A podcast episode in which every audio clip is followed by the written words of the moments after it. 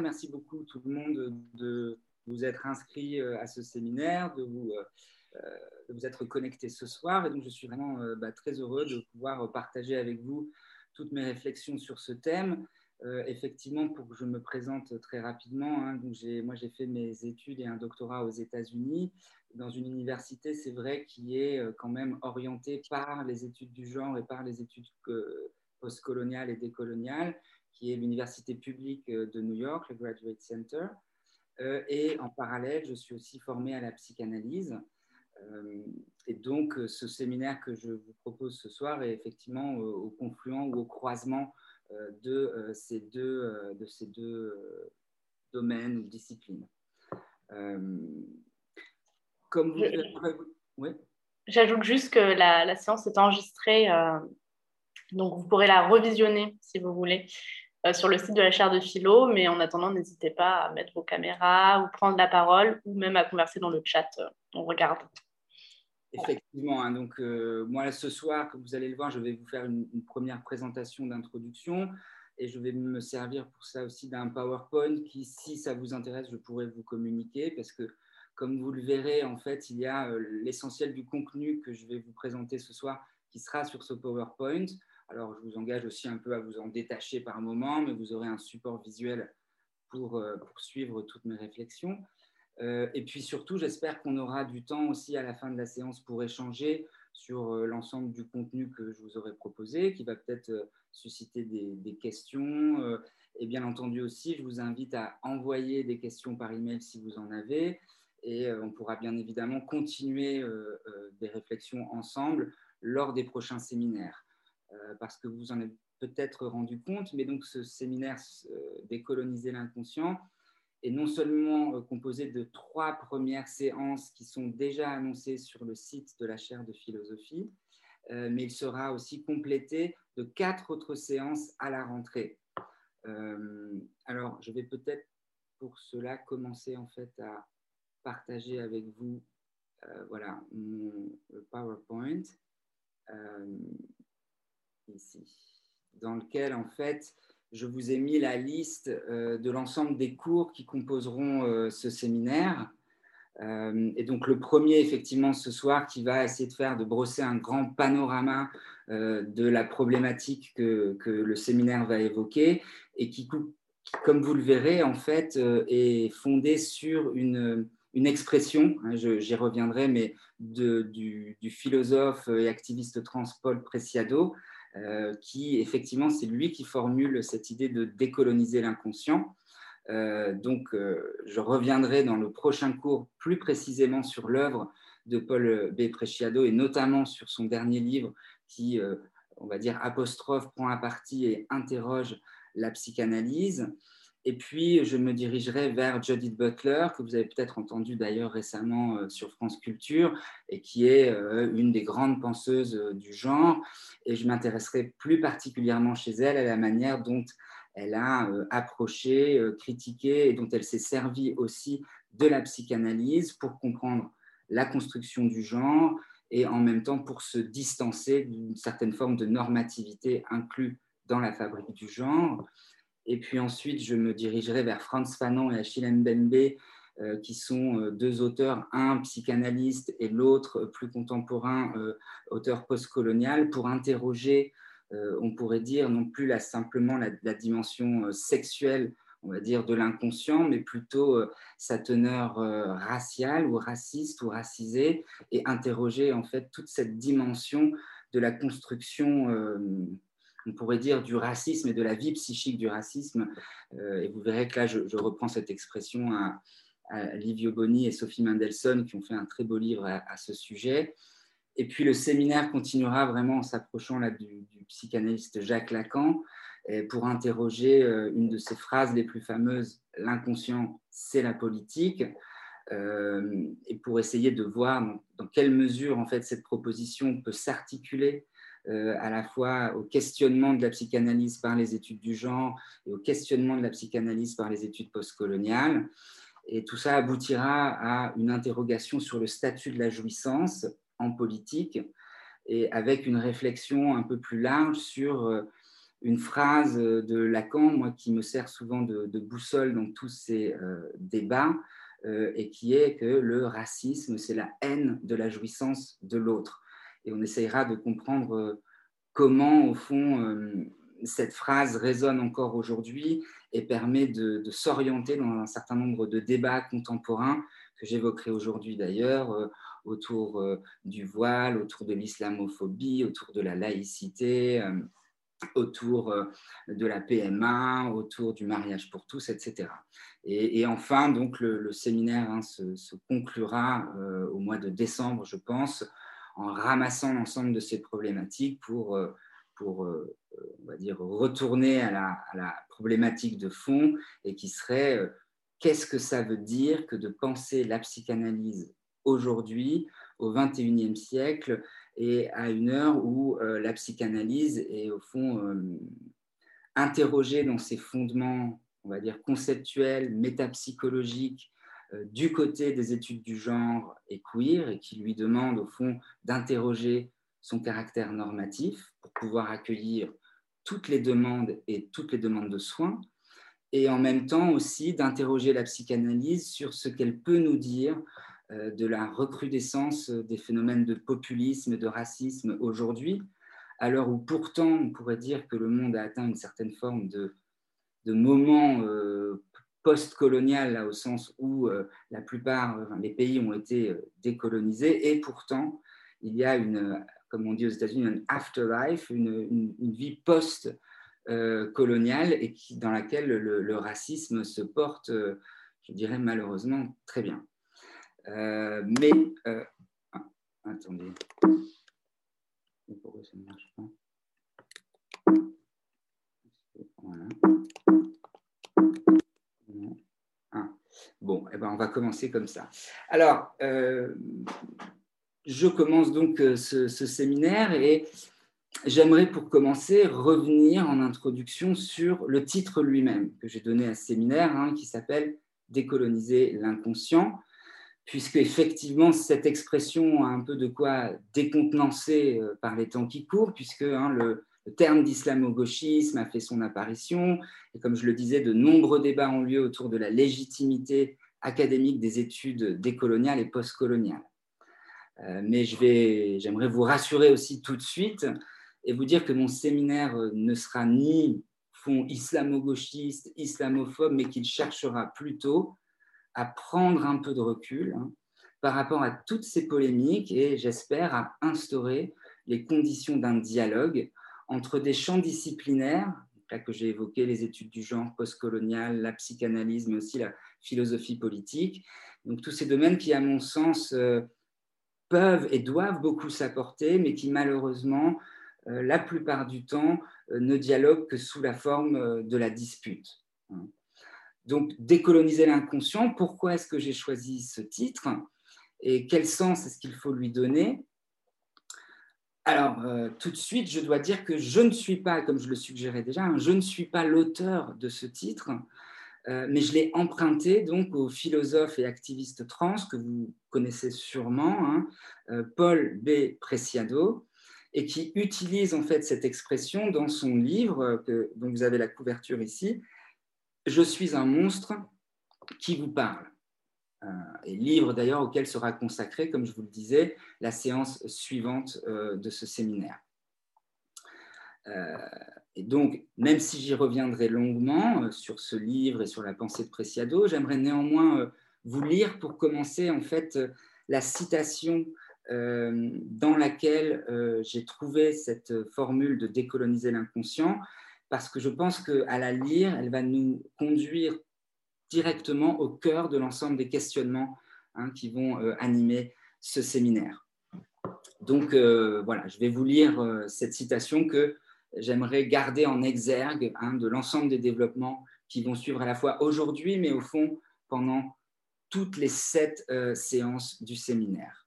Alors voilà la, citation de Paul B. Preciado qui dit euh, Aujourd'hui, pour vous, psychanalystes, il est plus important d'écouter les voix des corps exclus par le régime patriarco-colonial que de relire Freud et Lacan.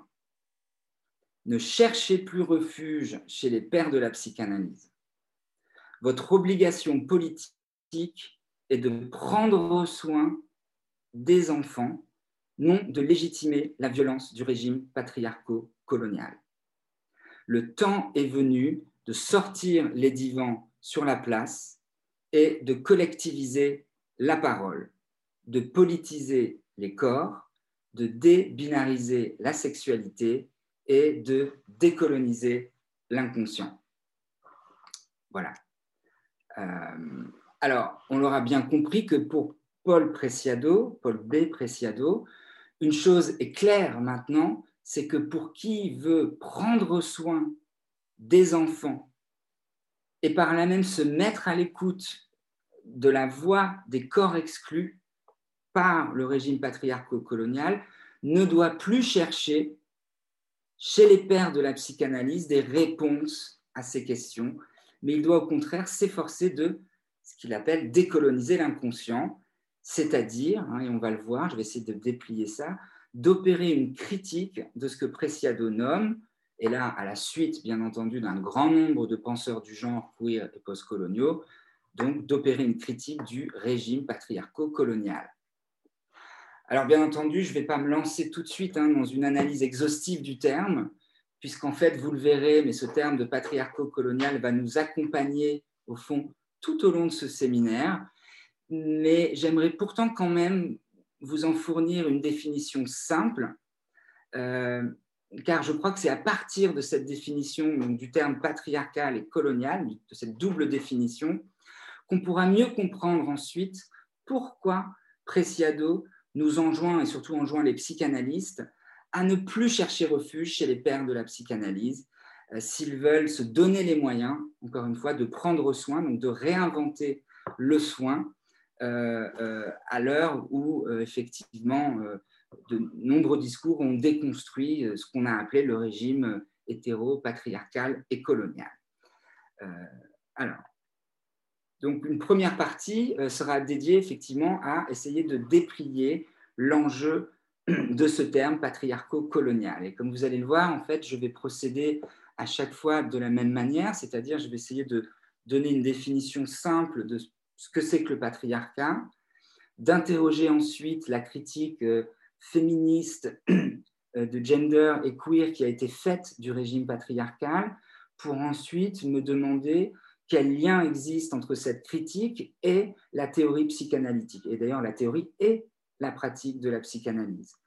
Et de la même manière, j'interrogerai le terme de colonial, qui, en fait, là, comme vous le verrez, nous portera à analyser non plus simplement, on pourrait dire, les logiques de domination euh, sexuelle sur les corps, telles que le patriarcat les mis en place, mais là, les dominations économiques et raciales imposée par certains peuples euh, dominants sur d'autres peuples dits subalternes, pour ensuite m'interroger sur la critique qui a été faite de ce régime colonial par euh, les études postcoloniales et décoloniales, et pour ensuite me demander quelle articulation peut se faire entre cette critique et, encore une fois, la théorie et la pratique de la psychanalyse. Alors, pour commencer, donc, essayons de, définir hein, euh, ce que nomme ce terme de régime euh, patriarcal. Et pour ce faire, je crois qu'on peut d'abord en donner une définition euh, simple, telle qu'on la trouve dans le dictionnaire de l'ethnologie et de l'anthropologie de Pierre Bonté et Michel Isard, et donc qui définissent le patriarcat comme, je les cite, hein, une forme d'organisation sociale et juridique fondée sur la détention de l'autorité par les hommes à l'exclusion explicite des femmes. Fin de citation. Ce que d'ailleurs l'étymologie hein, du terme patriarcat euh, euh, dit très bien, puisque le terme est composé de patria, hein, qui en grec ancien désigne la descendance, et de arché, qui renvoie à l'idée de commandement. Donc on comprend bien que le patriarcat, au fond, c'est euh, avoir commandement sur sa descendance, et de manière plus précise encore, euh, que les hommes aient commandement sur leur descendance. Alors, par rapport à cette définition simple, euh, la question qui s'est tout de suite posée aux yeux on va dire, des féministes et ensuite de tous les discours critiques vis-à-vis de la domination masculine a été dans quelle mesure cette domination masculine est-elle un produit de la biologie et de la nature, ou bien est-ce qu'elle n'est qu'un effet de la culture Ou voire même, euh, dans quelle mesure un produit de la culture a été euh, naturalisé pour légitimer une certaine domination? Hein, C'est la question de fond par rapport à cette organisation euh, sociale et des rapports de pouvoir à l'intérieur de cette organisation sociale. Et alors, je trouve que j'aime citer cette phrase qui est une phrase de Friedrich Engels, euh, qui était bien évidemment le collaborateur de Marx, et qui écrit euh, dès 1893 dans son livre L'origine de la famille, de la propriété privée et de l'État. Donc il écrit ceci, euh, que je trouve quand même fantastique à son époque. il écrit, je le cite, C'est une des idées les plus absurdes qui nous ait été transmise par le siècle des Lumières, que l'idée selon laquelle la femme, à l'origine de la société, a été l'esclave de l'homme. Fin de citation. Et bien évidemment que euh, Friedrich Engels, quand il dit ça, il s'appuie aussi sur le travail de nombreux anthropologues qui ont montré que les sociétés humaines n'avaient pas que des origines patriarcales. Alors, il y a aussi le débat sur l'origine matriarcale des sociétés, mais en tous les cas, une chose est claire, c'est que euh, cette origine n'est pas strictement patriarcale et que euh, la société patriarcale ne vient qu'à un certain moment de l'évolution de la société, au moment d'ailleurs où euh, la structure de la famille et de la propriété privée se met en place. alors bien évidemment, cette réponse de Friedrich Engels sera reprise et approfondie par de nombreuses féministes. Hein. Euh, notamment par Kate Millett euh, aux États-Unis dans Sexual Politics, mais aussi, bien entendu, en France par Christine Delphi, hein, dont je vous ai mis euh, le, livre ici en image. Dans son livre, alors là, ça n'est que le premier volume, mais l'ennemi principal, économie politique du patriarcat.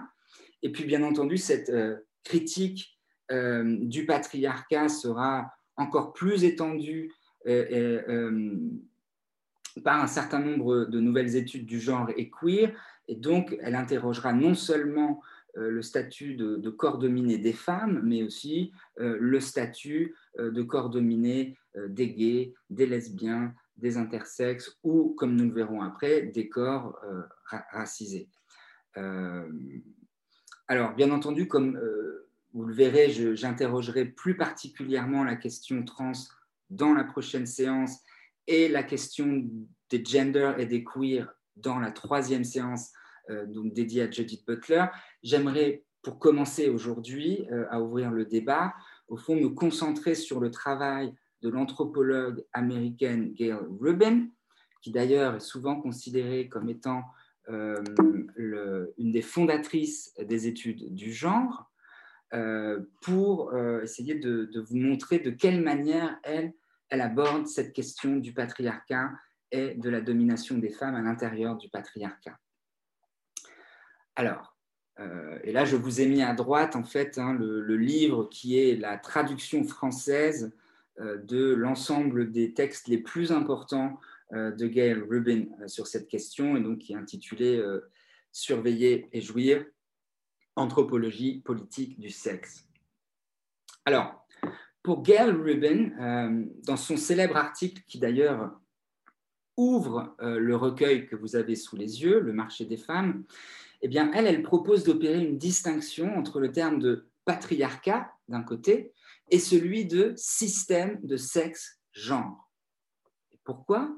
Eh bien, de manière à ce qu'il soit possible de maintenir une distinction entre la capacité et la nécessité qu'a l'humanité de créer un monde sexuel à travers la culture et les manières empiriquement oppressives selon lesquelles les mondes sexués ont été organisés. Fin de citation. Donc, pour être plus clair encore, euh, c'est l'idée de dire que euh, s'il est vrai que le patriarcat est bien un système de sexe-genre, dans lequel le sexe masculin est considéré comme étant opposé et supérieur au sexe féminin, cela ne veut pas dire pour Rubin que tout système de sexe-genre soit forcément patriarcal. Autrement dit, euh, même au contraire, pour elle, il est tout à fait crucial de maintenir l'idée que l'oppression des femmes et plus largement de toutes les formes de genre et de sexualité ne cadrant pas avec les attentes du régime patriarcal, eh bien cette oppression, elle n'est ni inévitable structurellement, ni le résultat d'une biologie de la domination.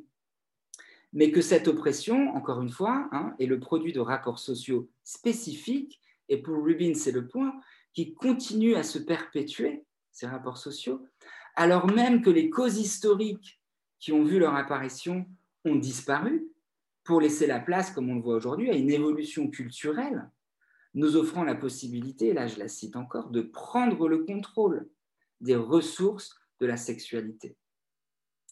Euh, et là, je, cite encore Rubin qui nous dit Le genre est une division des, des sexes socialement imposée.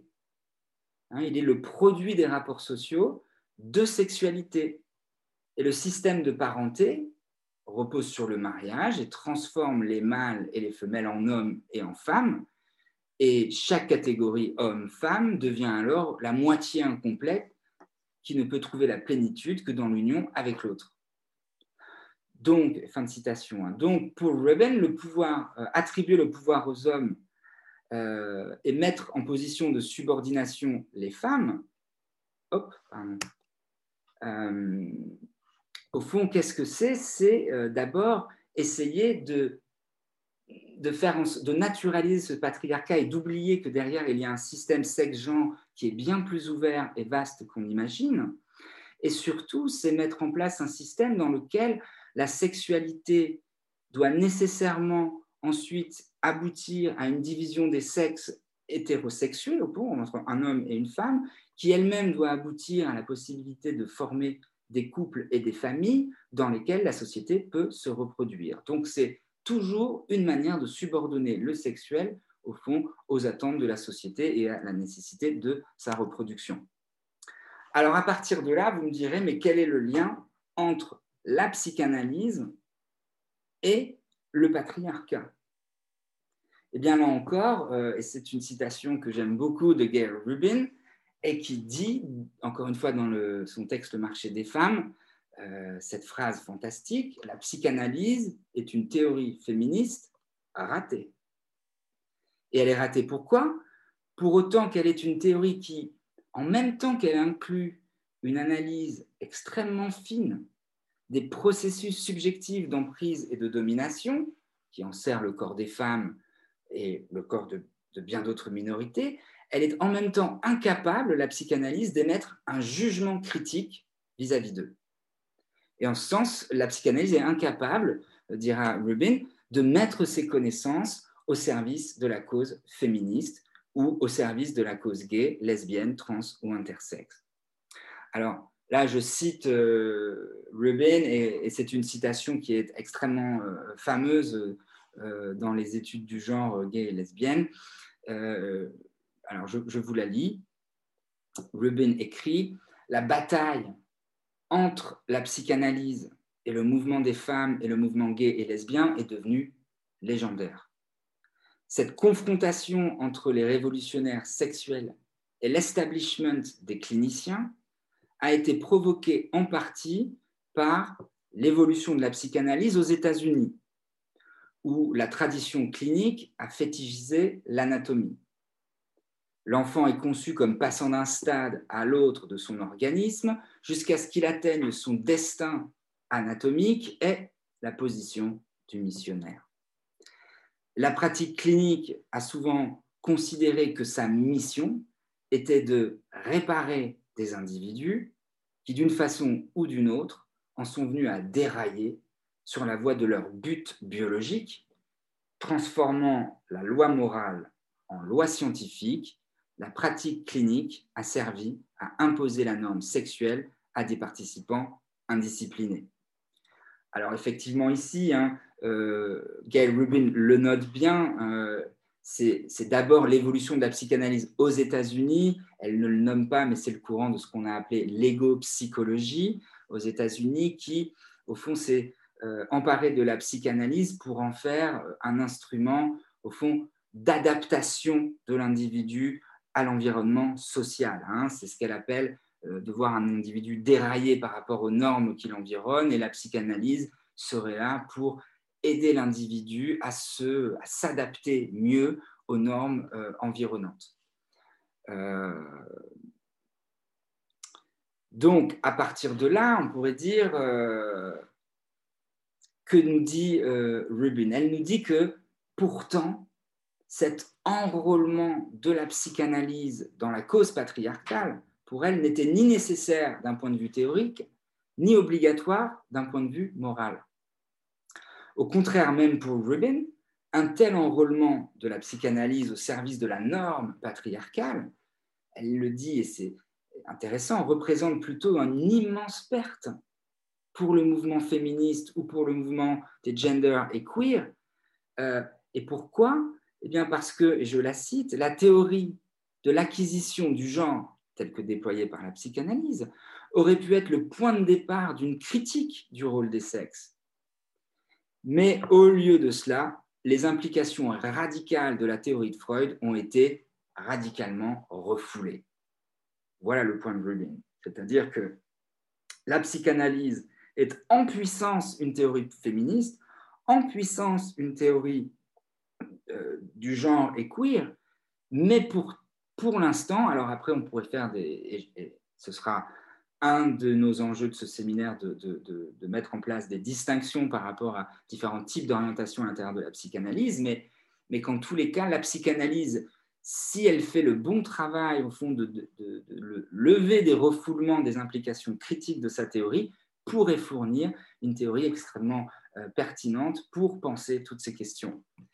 Euh, et c'est d'ailleurs, au fond, ce qu'on pourrait appeler déconstruire l'inconscient psychanalytique, chose à laquelle s'est attelé effectivement, comme vous le voyez, Judith Butler euh, à sa manière, et tel que d'autres, vous verrez, psychanalystes s'efforce de le faire, des psychanalystes que j'évoquerai aujourd'hui, comme Tammy Ayouch, comme Fabrice Bourlaise, et comme aussi, je le crois, euh, le dernier Lacan. Euh, donc, l'idée là, ce serait de pouvoir sauver la psychanalyse de ses propres refoulements, et pour cela, de faire en quelque sorte une psychanalyse de l'inconscient psychanalytique lui-même, afin de pouvoir libérer la psychanalyse, au fond, des forces et des concepts comme celui du complexe d'Oedipe, et on aura largement le temps d'y revenir, qui l'empêchent de prendre conscience des implications critiques contenues dans la description qu'elle fait des mécanismes par lesquels hein, les petits-enfants bisexuels androgynes sont transformés en garçons, en petits garçons ou en petites filles. Et c'est Rubin encore qui donne cet exemple dans le marché aux femmes, mais elle dit que par exemple, euh, l'isolement par Freud d'une phase pré-oedipienne dite perverse et polymorphe et qui est surtout commune aux petits garçons et aux petites filles, eh bien, permettrait de remettre radicalement en question l'idée d'une hétérosexualité compulsive ou d'une identité de genre primordiale ou enracinée dans la biologie.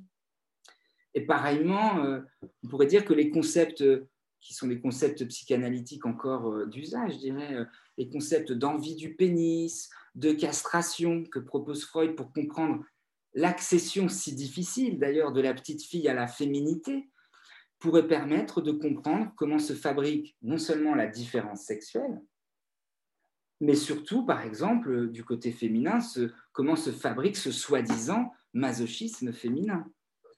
Euh, et enfin, c'est aussi, je dirais, à partir d'une telle relecture critique hein, de la théorie psychanalytique, abordée du point de vue des théories du genre et, queer, euh, pourrait procéder en retour à une, je dirais, décolonisation d'un certain nombre de concepts métapsychiques ou métapsychologiques fondamentaux de la psychanalyse. Hein. Euh, qui, sans cela, au fond, resterait, on pourrait dire, l'expression la plus sophistiquée que l'on puisse trouver de l'idéologie sexiste, on pourrait dire hétérocentrée et patriarcale. Euh, et vous le verrez, hein, c'est euh, notamment vers ces deux tâches que les deux prochains séminaires se, concentreront, et peut-être aussi le dernier séminaire qui euh, ramassera l'ensemble du trajet qu'on aura effectué, qui pourra permettre au fond, de, proposer, de, s'acheminer vers une redéfinition d'un certain nombre de concepts fondamentaux de la psychanalyse. Alors, on passe maintenant au temps 2, hein, qui est euh, le régime euh, colonial. Hein, puisque si vous vous souvenez de la citation de Preciado, euh, il fallait pour décoloniser l'inconscient, il faut d'abord procéder à une critique du régime hétérocolonial, du patriarcat hétérocolonial, hein, de l'hétéro, compris.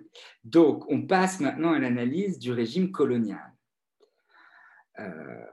Qu'est-ce que le régime euh, colonial? Eh C'est le régime qui va nous amener à interroger la construction de la notion de classe, de classe économique et puis de race. Euh, pourquoi? Eh bien Parce que une des définitions les plus simples qu'on peut donner au colonialisme, c'est que le colonialisme est une doctrine, voire même plutôt une idéologie, visant à justifier théoriquement et moralement l'extension de la souveraineté d'un État sur des territoires et des cultures situés en dehors de ses frontières. En ce sens, on pourrait dire hein, que le colonialisme est un système économique et racial visant à organiser et légitimer la domination de certains peuples sur le reste du monde. Donc on comprend là aussi déjà que le colonialisme n'est pas si loin du patriarcat, au sens où, comme le patriarcat, il entend mettre en place un système de domination de certains individus sur d'autres, sur d'autres corps, euh, et il entend le faire bien souvent, comme on va le voir, euh, à partir d'une forme de euh, naturalisation de cette domination pour cacher finalement les logiques de pouvoir qui sont à l'œuvre dans ce régime. C'est pourquoi d'ailleurs, je vous ai mis la couverture du livre ici, mais Colette Guillemin dans son livre L'idéologie raciste, hein, suggère à ce propos que la race, la notion de race, tout comme la notion de sexe, ne sont pas des catégories biologiques, mais plutôt une marque biologiste qui vise à stigmatiser un groupe d'individus altérisés ou subalternalisés, c'est-à-dire euh, un groupe euh, qu'on a racialisé pour venir justifier effectivement sa domination. En ce sens, on peut même dire hein, que le racisme fonctionne sur le même mode que le sexisme, c'est-à-dire en s'efforçant de naturaliser des rapports de pouvoir et de domination. Euh, et c'est ce que dit d'ailleurs euh, très, très finement euh, Monique Wittig, qui est aussi une féministe française lesbienne, on va dire radicale, et qui l'exprime dans son texte La catégorie du sexe en disant que la pérennité des sexes et la pérennité des esclaves et des maîtres proviennent au fond euh, d'une même logique sexiste, puisqu'il n'existe pas d'esclaves sans maître, il n'existe pas non plus de femmes sans hommes. Hein. Et c'est ce qui d'ailleurs conduira Monique Wittig à conclure que les lesbiennes ne sont pas des femmes. alors, pour continuer cette analyse de, de, la race et au fond cette comparaison structurelle avec la fabrication, on pourrait dire, du, sexisme à l'intérieur du patriarcat, eh bien, on peut faire référence là cette fois au travail euh, de la philosophe euh, euh, Elsa Dorlin, qui, dans son livre La matrice de la race, généalogie sexuelle et coloniale de la nation française, eh bien, suggère que le racisme et le sexisme ne sont pas seulement comparables en termes de structure, mais en fait inextricablement liés d'un point de vue historique. Et euh, Dorlin écrit en introduction de son ouvrage à ce propos, je, la cite, hein, euh, Dans cette perspective, je parle de matrice de la race, au sens où un même ensemble de principes sous-jacents a présidé à l'émergence des catégories de race et de sexe pardon, et de race. Et si en un premier sens la matrice désigne un rapport génétique, la conceptualisation de différence sexuelle étant le moule théorique de la différence raciale, en un second sens plus précis, la matrice désigne une rationalité politique commune. Sexe et race ont une même matrice, le concept de tempérament. et l'ensemble de la nosopolitique, le terme est, forgé sur la nosographie est l'analyse des maladies, donc là, c'est une politique basée sur l'analyse des maladies des corps, hein. donc la nosopolitique au cœur duquel il prend sens, quoi, la matrice de la race. Hein.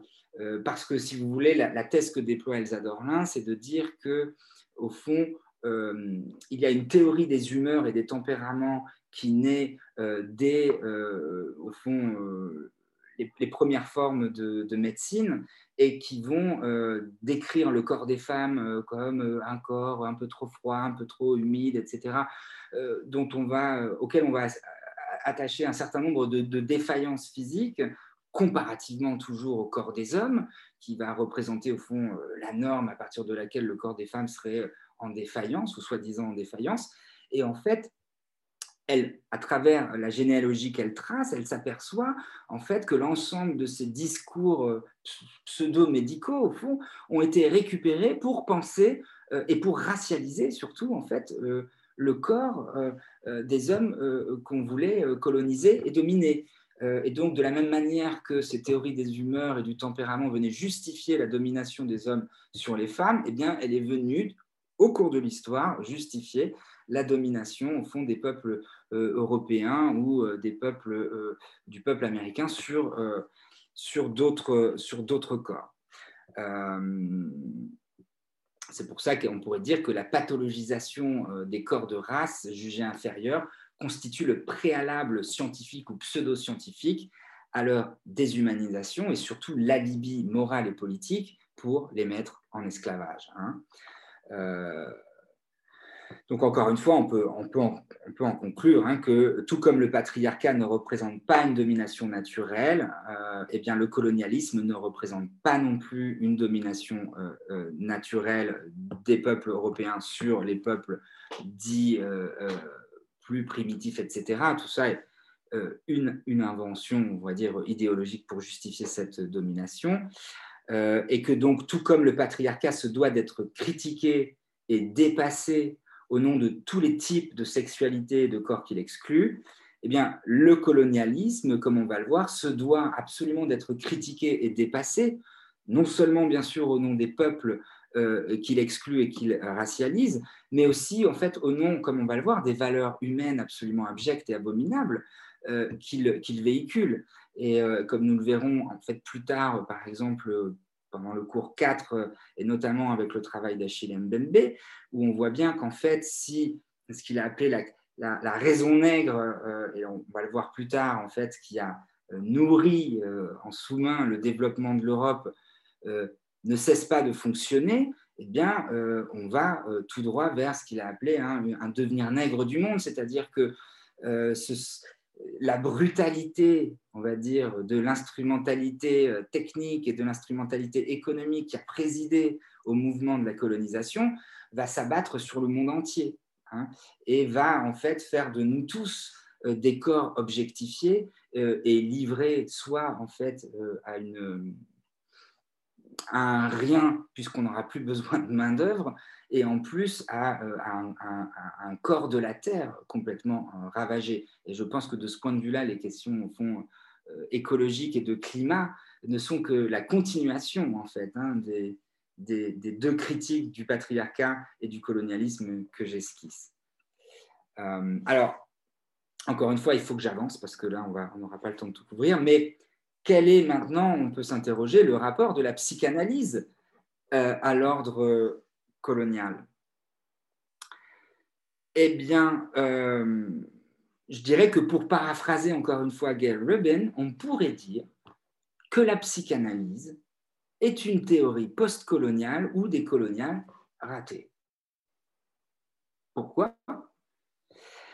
Eh bien, comme le soulignent euh, fort justement Livio Boni et Sophie euh, Mendelssohn dans euh, leur ouvrage très intéressant qui se nomme La vie psychique du racisme, l'empire du démenti, eh bien, comme ils le disent, Freud n'a jamais thématisé en tant que tel la question du racisme. Quand bien même, ils ajoutent tout de suite après, à travers son analyse du fétichisme et du mécanisme qu'il sous-tend, c'est-à-dire le mécanisme du démenti, mais aussi à travers l'analyse de la perversion, et de son mécanisme de dénégation, eh bien, Freud avait en fait à sa disposition deux outils très puissants pour penser la mécanique du colonialisme, c'est-à-dire hein, pour penser la mécanique cruelle, euh, la mécanique, euh, euh, je dirais, bah, perverse, la mécanique de, de, démenti constant de l'horreur qu'on produit sur l'autre, à travers hein, donc la manière dont il avait eu de penser le fétichisme et la perversion. Alors, je lis maintenant la définition que, donnent euh, Livio Boni et Sophie Mendelssohn du démenti, que je trouve euh, vraiment euh, fort éloquente. Alors, je, vous la lis. Ils disent, par démenti, il faut entendre un processus psychique associant un savoir et une croyance, apparemment en contradiction l'un avec l'autre, mais cohabitant chez un même sujet individuellement, collectivement. Ainsi, on peut tout à fait savoir que la race n'existe pas au niveau objectif, biologique, génétique, généalogique, et croire néanmoins que quand même, il existe des différences raciales qui doivent avoir un sens, voire qui en ont d'autant plus qu'on ne sait pas où les situer. C'est pourquoi la notion freudienne de démenti est une ressource précieuse et insuffisamment exploitée pour appréhender ce genre de croyance résistant à tout démenti rationnel et dans lequel s'enracine le symptôme raciste, irréductible à toute logique du refoulement. Fin de citation.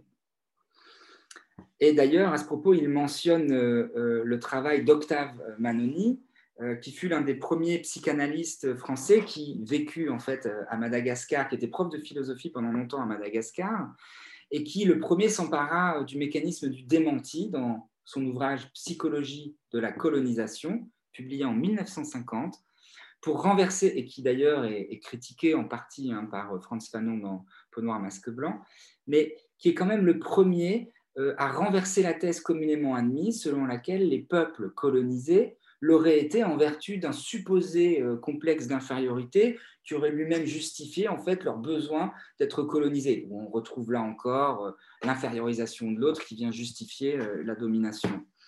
Eh bien, pour, pour Manonis, ça n'est pas le cas. Et en fait, il faudrait même simplement renverser cette proposition et dire que, en fait, ce sont plutôt les hommes européens qui souffrent d'un complexe d'infériorité euh, et dont d'ailleurs l'entreprise coloniale ne serait qu'un produit dérivé ou un symptôme, puisque euh, le complexe d'infériorité tel que le définit le psychanalyste Alfred Adler, euh, eh bien, consiste justement à vouloir compenser un sentiment d'infériorité à travers une pulsion d'emprise et de domination. complexe d'infériorité que Manoni d'ailleurs généralise en quelque sorte pour l'attribuer à l'homme moderne occidental euh, qui a eu sans cesse besoin de prouver son indépendance et son autonomie au moyen d'une action de domination sur le monde. Hein. Et on retrouve là d'ailleurs aussi cette domination sur la nature hein, qui s'étend aujourd'hui et qu'on ne parvient toujours pas vraiment à juguler. Euh, et de ce point de vue-là, je trouve que euh, c'est le philosophe franco-américain Norman Ajari, euh, dans son livre La dignité ou la mort, éthique et politique de la race, qui nous donne en fait une clé de compréhension euh, de ce complexe d'infériorité. D'où vient ce complexe? Eh bien, euh, dans son travail où il tente de décoloniser la philosophie morale, au fond, il consacre tout un chapitre à faire l'histoire de la philosophie, l'histoire du concept philosophique de dignité. Euh, et cette histoire, comme on va le voir, euh, s'étend de Pic de la Mirandole, hein, qui est un, le grand philosophe de la Renaissance, puis elle passe par Kant, qui est quand même le grand penseur euh, des Lumières et de l'autonomie, de la loi morale et du sens du respect de la personne humaine, pour aboutir ensuite à la philosophie de Habermas, qui au fond accomplit le programme de la modernité dans une, euh, je dirais, dans une pensée euh, de, la politique, euh, on pourrait dire, actualisée des, Lumières dans l'espace de, la conversation démocratique. Eh bien, Norman Ajari, lui, va essayer de montrer, là je le cite, comment se sont imposées des définitions de la dignité, non seulement porteuses d'une méconnaissance du problème de la déshumanisation raciale, mais construites de sorte de ne jamais pouvoir s'y confronter de façon directe, mais au contraire à la consolider. Hein?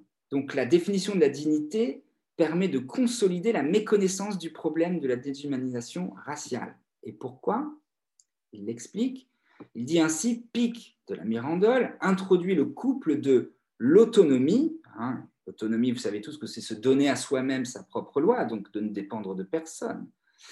Donc le couple de l'autonomie et de la puissance appropriatrice comme un double critère de la dignité humaine. Hein, autrement dit, se donner à soi-même sa propre loi et pouvoir s'approprier par sa puissance ce qu'on veut, c'est ça qui fonde la dignité humaine. Vous comprenez très bien qu'effectivement, à partir d'une telle philosophie, euh, on fonde euh, au fond euh, une possibilité de colonisation absolue. En fait, plus je colonise et plus je suis autonome et plus je suis digne. Bon. Donc, l'éthique kantienne, ajoute-t-il, peut se lire comme un effort de domestication des excès de cette approche. OK. Parce qu'effectivement, euh, Kant, lui, va attribuer au fond à la fois euh, la loi morale à tout homme et le respect dû à la loi morale qui existe dans tout homme euh, comme quelque chose d'universel et au fond d'impondérable, d'inarrachable à qui que ce soit. Mais, ajoute Norman Ajari, de l'examen des écrits de Kant sur la question raciale, notamment dans son anthropologie, ressortira l'idée, et là je vous fais grâce de tous les passages qui sont très durs euh, qu'écrit Kant à propos euh, des populations noires de son époque, mais donc il ressortira de l'étude de ces textes l'idée que le noir se tient en exception par rapport à ces règles. Il est l'être que la loi morale est incapable de protéger, celui qui la contraint à douter d'elle-même. Fin de citation. Euh, puisque, et on va le voir en fait, que ça sera un des, un des arguments même euh, au moment de l'indépendance, euh, quand, quand, la France donne son indépendance à l'Algérie ou au Maroc, il y a des discours qui, au fond, consistent à dire Ah, maintenant que vous êtes libre, donnez-vous la peine et le mérite et la dignité de conquérir votre propre autonomie et euh, de conquérir la dignité euh, qui vient de vous être conférée, si vous voulez passer à l'âge adulte, etc. Et donc, euh, il y a une manière, au fond, de, à la fois de culpabiliser, d'infantiliser et de mettre en place un super-ego extrêmement agressif et sadique qui consiste à dire qu'un être libre et digne de respect, c'est un être qui renonce à son être réel c'est-à-dire un être qui renonce à sa particularité au nom de sa liberté et de son autonomie. Et je crois qu'on tient là, quand on conserve cette idée, la base de ce qui va faire l'ensemble des débats ensuite va, que je vais maintenant euh, aborder euh, autour, au fond, de, de, l'universalisme républicain et, de, et de, cette tendance qu'il y a toujours à considérer que tout ce qui n'est pas euh, éclairé, tout ce qui n'est pas euh, euh, en train d'affirmer son autonomie est de l'ordre d'un archaïsme, d'un particularisme, d'un primitivisme, enfin quelque chose qui manquerait un petit peu de dignité. C'est pour ça que je disais que de là, au fond, c'est clair, à mon avis, à partir de cette idée, nombre de débats sur notamment le mariage pour tous, hein, qui a eu lieu en 2012 avec la manif pour tous, ou le débat sur la PMA, hein, d'ailleurs dont la proposition a été rejetée en France, euh, sur l'identité trans euh, qui a lieu en ce moment, et sur lequel, comme je l'ai dit, je reviendrai au prochain cours, mais aussi le débat sur le voile, euh, le débat sur l'islamo-gauchisme, le débat sur le racisme, sur la laïcité, et au final ce débat sur les valeurs universalistes républicaines qui font notre actualité. Car en fait, ce que je crois, c'est qu'à travers ces débats se fait jour, à mon sens, euh, ce que Lacan appelle l'humanitairerie contemporaine hein, dans son texte télévision. Et cette humanitairerie, elle continue par d'autres moyens, je crois, l'empire du démenti colonial. En cherchant à faire de la haine de la jouissance de l'autre, de celui qui, qui, ne se montre pas digne de l'autonomie et de la liberté qu'on lui a conférée, et au fond, cette, haine de la jouissance de l'autre, mais de cet autre qui est aussi en nous, quelque part, et qui nous effraie, et bien entendu qu'on préfère voir à l'extérieur, eh bien c'est cette haine qui est la véritable racine du racisme et qui est aussi devenue le levier de ce nouvel humanisme laïque et républicain. Euh, et donc c'est là en fait ce que je vais essayer d'aborder maintenant avec vous dans un deuxième temps euh, de cette présentation, en revenant sur euh, une polémique qui a eu lieu autour je dirais, de, la réception euh, des études décoloniales et postcoloniales en France et qui a mis aux prises des intellectuels et des psychanalystes qui ont dénoncé, comme vous allez le voir, ces études comme étant euh, finalement comme participant euh, à la montée en puissance du populisme et du racisme, en mettant en place un nouveau racisme anti-blanc. Et donc, ces, deux, ces intellectuels et psychanalystes ont, été opposés fort heureusement dirais-je, euh, à d'autres psychanalystes qui euh, se sont opposés à leur point de vue et qui tentent, avec d'autres aussi universitaires, euh, d'enfin faire arriver en France les études décoloniales et postcoloniales.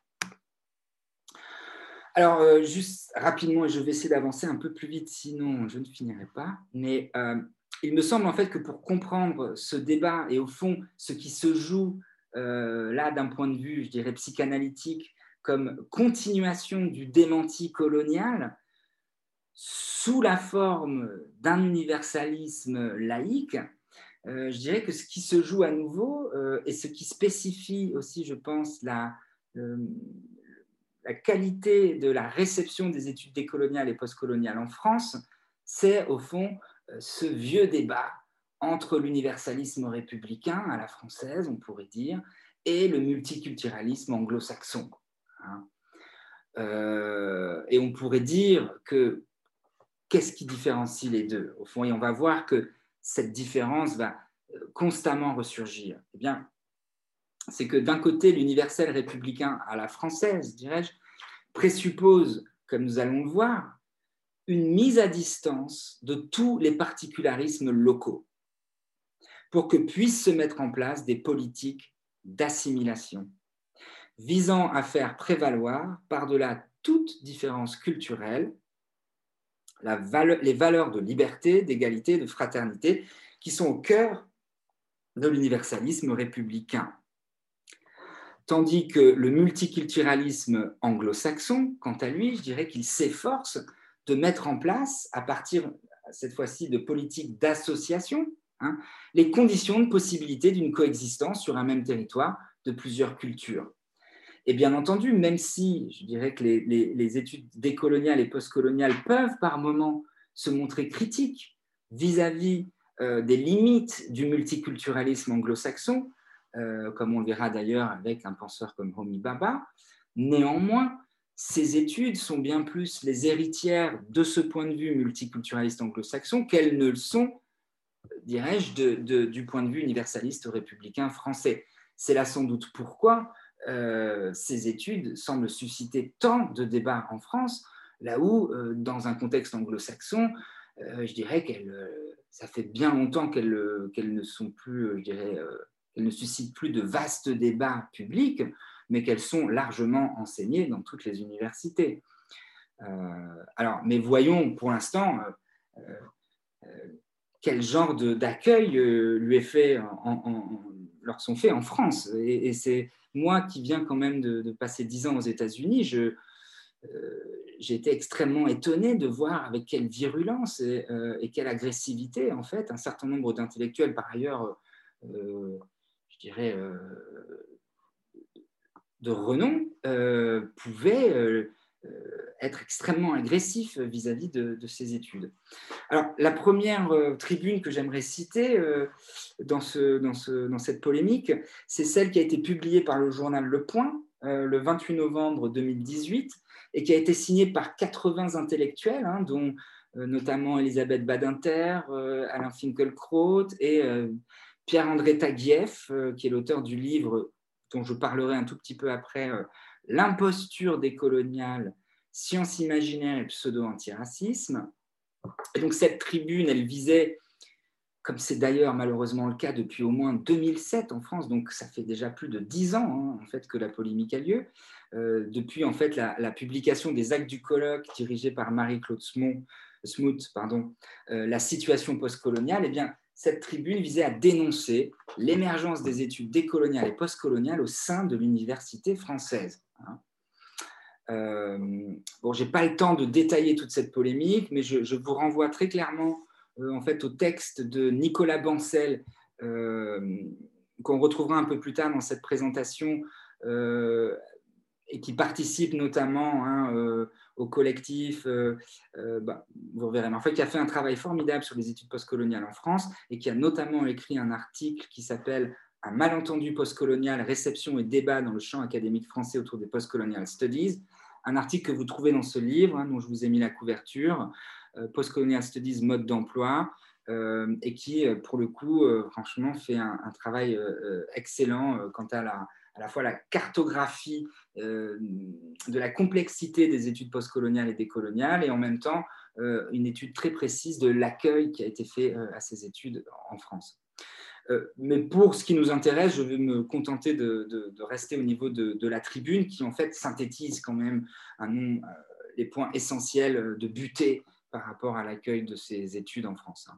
Donc pour ces signataires de cette tribune, en fait, ces études décoloniales et postcoloniales eh bien, ne seraient tout simplement pas des études sérieuses. Euh, si effectivement il y a quand même des centaines et des centaines de publications dans des, euh, quand même des maisons d'édition universitaires, mais non, ce sont des études euh, qui ne sont pas sérieuses dans la mesure où, disent-ils, hein, l'idéal de neutralité et de scientificité propre au discours universitaire euh, ne serait pas appliqué, ni moins encore les valeurs de l'universalisme républicain. Alors, il est vrai que euh, Sartre, à l'époque, euh, n'a jamais été engagé politiquement, que Foucault n'a jamais été engagé politiquement, que, c'est-à-dire qu'il n'y a pas du tout de tradition française, au fond, de l'intellectuel engagé. Bon, passons. Et de plus, pour ces signataires, hein, les études décoloniales et postcoloniales, au fond, ressusciteraient les termes de race et de différence culturelle et donc serait coupable de pratiquer une forme de terrorisme intellectuel, exploitant la culpabilité des uns et exacerbant le ressentiment des autres. Et avec en plus pour but déclaré d'ostraciser tous les intellectuels qui voudraient continuer à tenir un discours universaliste. Euh, ce qui, bien sûr, aux yeux de ces signataires, hein, fait des penseurs décoloniaux et postcoloniaux des penseurs anti-lumière, pratiquant ce qu'ils appellent, euh, ce qu'on appelle aux États-Unis la cancel culture, la culture de l'annulation, c'est-à-dire de la dénonciation publique en vue de l'ostratisation d'individus ou de groupes responsables d'actions et de comportements perçus comme problématiques.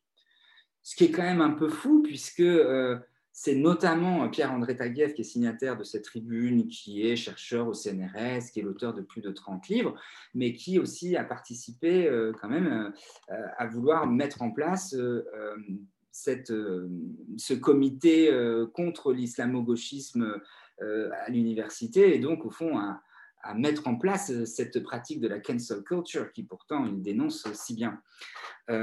mais je veux simplement faire un tout petit zoom sur le, le, livre de Pierre-André Taguieff parce que je pense qu'il nous éclaire sur, au fond, l'arrière-fond de cette tribune, hein, et qui est que pour Taguieff, une chose est claire, hein, c'est, et je le cite, la haine la plus répandue est désormais la haine de l'Occident, qui est, et là je le cite, hein, supposé colonialiste, donc on ne sait pas, il n'est peut-être pas, il est supposé raciste, il n'est peut-être pas, supposé impérialiste, et il continue, hein, et plus particulièrement, donc cette haine de l'Occident, elle se concentre plus particulièrement sur celle d'un type humain érigé en symbole de l'Occident maudit, et là il précise encore, hein, c'est-à-dire, parce que ce symbole absolu de l'Occident maudit, il est l'effet de la propagande néo-féministe.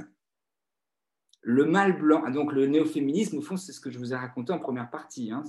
C'est Gail Rubin, c'est Judith Butler, euh, c'est euh, Christine Delphi, c'est Elsa Dorlin, etc. Donc, euh, ces néo-féministes qui font de la propagande et qui ont créé cette fiction du mâle blanc, hétéronormé, violent et raciste, et qui est l'incarnation par excellence de la domination blanche. Fin de citation.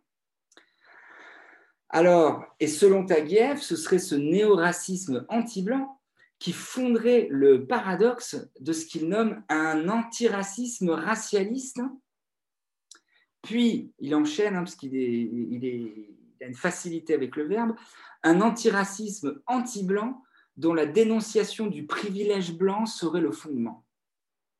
Autrement dit, hein, je le résume, euh, la France aurait donc subi, à en croire Taguieff, une double invasion théorique, on pourrait dire, euh, pour ne pas parler d'une double pandémie euh, intellectuelle, dont la cellule souche aurait été créée sur des campus euh, américains par, et là je le cite encore, un des demi-intellectuels dogmatiques et sectaires, réputés radicaux et véhiculant une nouvelle forme d'obscurantisme, le politiquement correct, qui est en fait pour lui l'illustration du gauchisme culturel, académique, contemporain.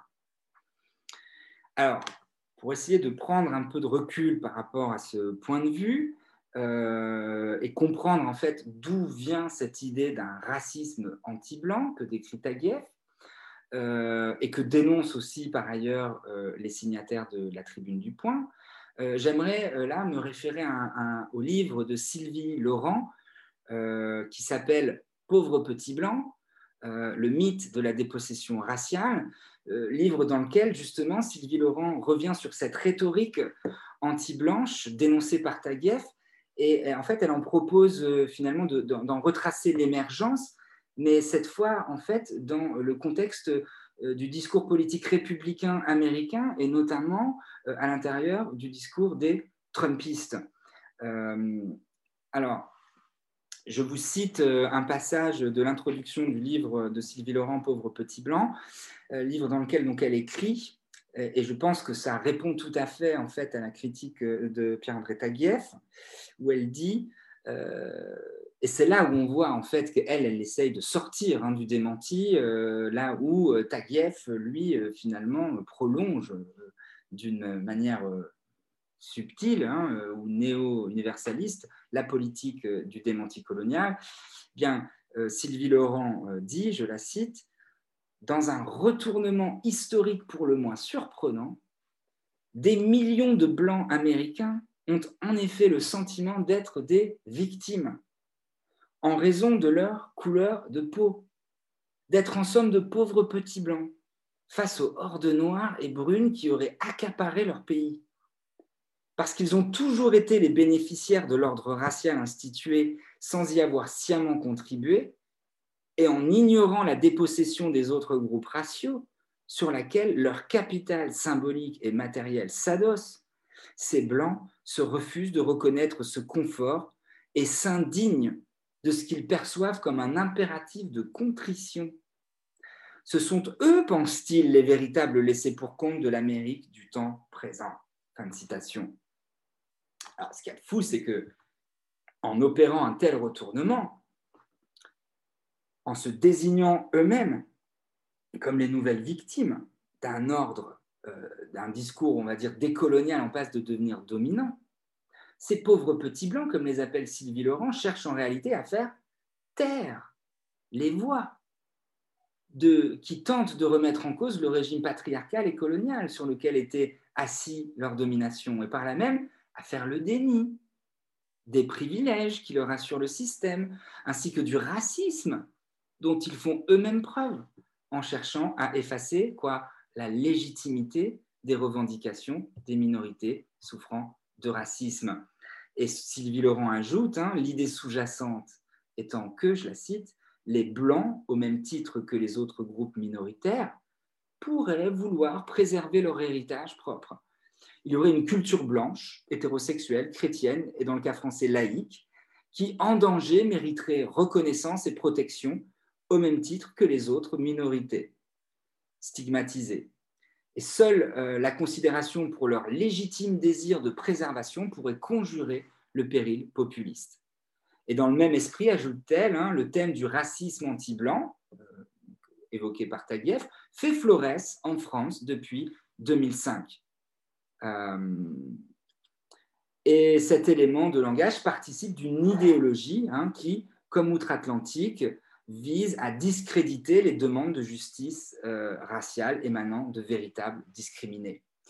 Et je pense qu'un exemple assez simple de ce, de ce, retournement dans lequel, au fond, euh, le discours universel s'érige en nouveau discours défendant, au fond, euh, un groupe dominant comme s'il était une minorité, se voit dans le phénomène qui s'est passé entre le mouvement de Black Lives Matter, Hein, qui a été un mouvement lancé en 2013 aux États-Unis par des militants de queer antiracistes noirs et qui visait en fait à euh, s'indigner publiquement des meurtres, pas systématiques, mais quasi journaliers, des jeunes Africains noirs par la police américaine, et donc de susciter une attention collective à cette discrimination qui, en fait, touchait un groupe particulier de la population américaine qui était les Africains américains, eh bien, au lieu de trouver le soutien complet de toute la population qui dit oui, effectivement, il y a là un groupe qui subit une discrimination particulière qu'il faudrait, au nom de l'universalisme, éradiquer, eh bien non, on s'est retrouvé dans la situation où des gens ont préféré dire All lives matter, ce qui veut dire en fait toutes les vies comptent mais en disant toutes les vies comptent, qu'est-ce qu'il voulait dire? Il voulait dire nos vies de blanc comptent aussi, ou pire même, il voulait dire ah, mais en fait, si toutes les vies comptent, c'est qu'il n'y a aucune discrimination qui pointe à un sous-groupe précis. C'est-à-dire que, en fait, la discrimination qui a lieu effectivement euh, sur un groupe donné est en fait écartée et démentie au nom alors, de quelque chose qui semble en apparence extrêmement, euh, je dirais, euh, bienveillant. C'est, ah, on veut que toutes les vies comptent, effectivement. Mais quand on joue cette carte de toutes les vies comptent pour cacher qu'en fait, euh, il y a certaines vies qui comptent moins et qui en fait sont plus discriminées que les autres et qui ont besoin de ce point de vue-là d'une attention particulière précisément à cause de la discrimination qu'ils vivent, eh bien, cet appel à l'universalisme est en fait une stratégie de euh, démenti, voire même de dénégation. Alors je cite euh, Sylvie Laurent encore une fois là dans le dernier chapitre de son ouvrage qui écrit euh, Les propagateurs de l'outil rhétorique toutes les vies comptent se revendiquèrent antiracistes et universalistes et surtout tenant d'un color blindness. Ah oui, la couleur n'existe pas pour eux puisque toutes les vies comptent. en même temps que euh, donc qu'ils sont colorblind, ils sont en même temps, euh, euh, je veux dire, colorblind à la réalité des inégalités raciales. Or, ce sont bien les populations noires qui sont discriminées et tuées, leur vie étant jugée de fait comme moins importante que celle des Blancs. Hein, et le reconnaître signifierait faire l'aveu de la permanence d'un ascendant blanc et d'une relation organique entre la police, la défense des biens des propriétés, et le statut des Blancs. Euh, et bien entendu, cette reconnaissance est une reconnaissance à laquelle se refusent les signataires de la tribune du point, mais aussi, comme on va le voir, et c'est là le plus fou, une reconnaissance à laquelle se refusent aussi euh, certains psychanalystes qui, comme nous allons le voir, jugent eux aussi les études décoloniales euh, comme étant non seulement illégitimes, euh, mais encore comme euh, finalement étant encore plus inquiétante parce qu'étant euh, à l'origine de la montée en puissance d'une forme de discours victimaire qui se fonderait sur ce qu'ils appellent le narcissisme des petites différences et qui viserait en fait à mettre en place une politique qui ferait l'éloge au fond des particularismes les plus archaïques et menaçants pour eux. Euh, alors, c'est cette euh, deuxième euh, tribune qui a été publiée cette fois dans Le Monde le 25 septembre 2019 et qui, encore une fois, donc dénonçait les études décoloniales et postcoloniales. Alors là, pas directement pour leur manque de sérieux académique, hein, mais plutôt pour la manière dont, dont les études décoloniales réduiraient l'idée d'identité à la notion d'identitarisme. On sent déjà que dans identitarisme, ça fait un peu comme fascisme, ça fait un petit peu comme euh, islamisme, ça, fait peur. Hein. Donc là, euh, l'identité tout d'un coup devient quasi guerrière. Euh, alors, pourquoi? Eh bien, parce que selon eux, ces discours décoloniaux et postcoloniaux, au fond, empêcheraient ou menaceraient le discours et la pratique de la psychanalyse pour autant, pour autant qu'ils exerceraient en fait une emprise intellectuelle qui, je les cite, distillerait subrepticement une idéologie au relent totalitaire, dont l'objectif serait de nier ce qui fait la singularité de l'individu, pour mieux rabattre le questionnement de l'identité sur une affaire de déterminisme culturel et social. Entre parenthèses, on voit que c'est un petit peu là aussi la même stratégie, c'est-à-dire au nom, pas cette fois-ci de l'universel, toutes les vies comptent, mais au fond, c'est la même chose, c'est la singularité de toutes les vies compte. Donc au nom de cette idée d'une singularité qui est partagée par toutes les vies, au fond, il ne faudrait plus euh, se soucier du problème de l'identité en tant que levier politique pour lutter contre des discriminations, parce que euh, cette lutte politique pour lutter contre des discriminations au niveau de l'identité viendrait faire barrage à l'exploration de la singularité de Monsieur Tout le Monde. Ce qui est quand même, en fait, un peu... Euh, malhonnête encore une fois, et une forme de logique de démenti en fait de l'implication politique euh, euh, de l'inconscient et de la pratique psychanalytique. Euh, puisque effectivement, ces psychanalystes doivent recevoir dans leur cabinet des patients qui n'ont pas simplement un problème de singularité euh, en tant qu'ils sont inscrits comme blancs à l'intérieur euh, d'un système euh, dans lequel ils sont un peu comme un poisson dans l'eau, on pourrait dire, mais qu'ils doivent recevoir des patients pour lesquels, en fait, accéder, je dirais presque à ce privilège de la singularité, c'est quasi impossible parce qu'ils sont pris dans des particularités de discrimination qui, au fond, les empêchent d'accéder à, cette problématique de, pureté psychanalytique euh, du singulier, à laquelle je crois par ailleurs en tant que psychanalyste, mais euh, qui ne me rend pas aveugle pour les coups aux problématiques euh, de discrimination liées à des particularités de genre, de sexe ou, de, race. donc, heureusement, quelques jours plus tard, euh, le 4 octobre 2019 dans le journal Libération cette fois, une autre tribune a été écrite hein, et euh, qui a donné le titre pour le coup à ce premier séminaire hein, qui s'appelle Panique décoloniale chez les psychanalystes et qui a été signé cette fois pas par 80 psychanalystes mais par 150 psychanalystes et aussi par des artistes et aussi par des intellectuels et des universitaires. Et notamment là je le cite euh, par Fabrice Bourlaise qui est l'auteur d'un livre qui s'appelle Queer Psychanalyse, euh, sur lequel je reviendrai, sur lequel je m'appuierai et qui, au fond, accomplit une partie du programme que se propose ce séminaire, ou en tous les cas qui travaille dans une direction qui est clairement celle dans laquelle travaille ce séminaire.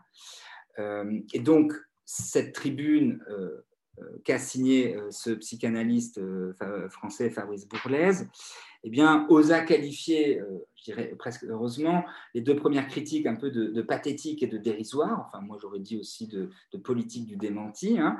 Euh, et, au fond, ils ont euh, formulé, et ça nous fera une forme de synthèse pour cette partie, quatre objections qui me semblent en fait absolument fondamentales à retenir par rapport à tout ce que je viens d'énoncer. Alors la première, bien sûr, c'est que la montée en puissance du populisme et du racisme, bien loin d'être attribuable à l'émergence progressive des études décoloniales et postcoloniales, euh, euh hein, bien plutôt le résultat des discours euh, xénophobes, euh, racistes, tenus par la droite et l'extrême droite, et je dirais aussi le résultat de la structuration actuelle du capitalisme et de la technologie et de toute la brutalité, c'est le titre d'ailleurs du dernier livre d'Achille Mbembe, Brutalisme, euh, c'est-à-dire euh, tout, ce qui fait que dans le capitalisme, dans la phase du capitalisme dans laquelle on rentre, où en fait on est de plus en plus, des masses de plus en plus grandes d'hommes sont rendues inutiles et au fond livrés à un combat de tous contre tous pour avoir les miettes de travail qui restent. Euh, et il est aussi bien évident, et ça c'est encore une fois Norman Ajari qui le dit très bien, euh, qu'au fond, euh, accuser les études décoloniales et postcoloniales d'avoir mis en place un racisme anti-blanc, mais c'est pervers comme stratégie parce que c'est finalement dire que les discours universitaires ont autant de force que en fait les situations abjectes dans lesquelles se retrouvent euh, ce qu'on appelle le Sud globalisé et qui génère euh, l'ensemble des migrants, des morts, euh, des situations absolument tragiques et catastrophiques qui sont là le fruit d'un système économique et d'idéologie nationaliste qui ferme les frontières, etc. Et qui là, on parle de morts réelles, etc. Donc de mettre sur le même niveau des, discours critiques universitaires et, et des morts par centaines ou par milliers, par dizaines de milliers d'ailleurs, et, obscène en fait.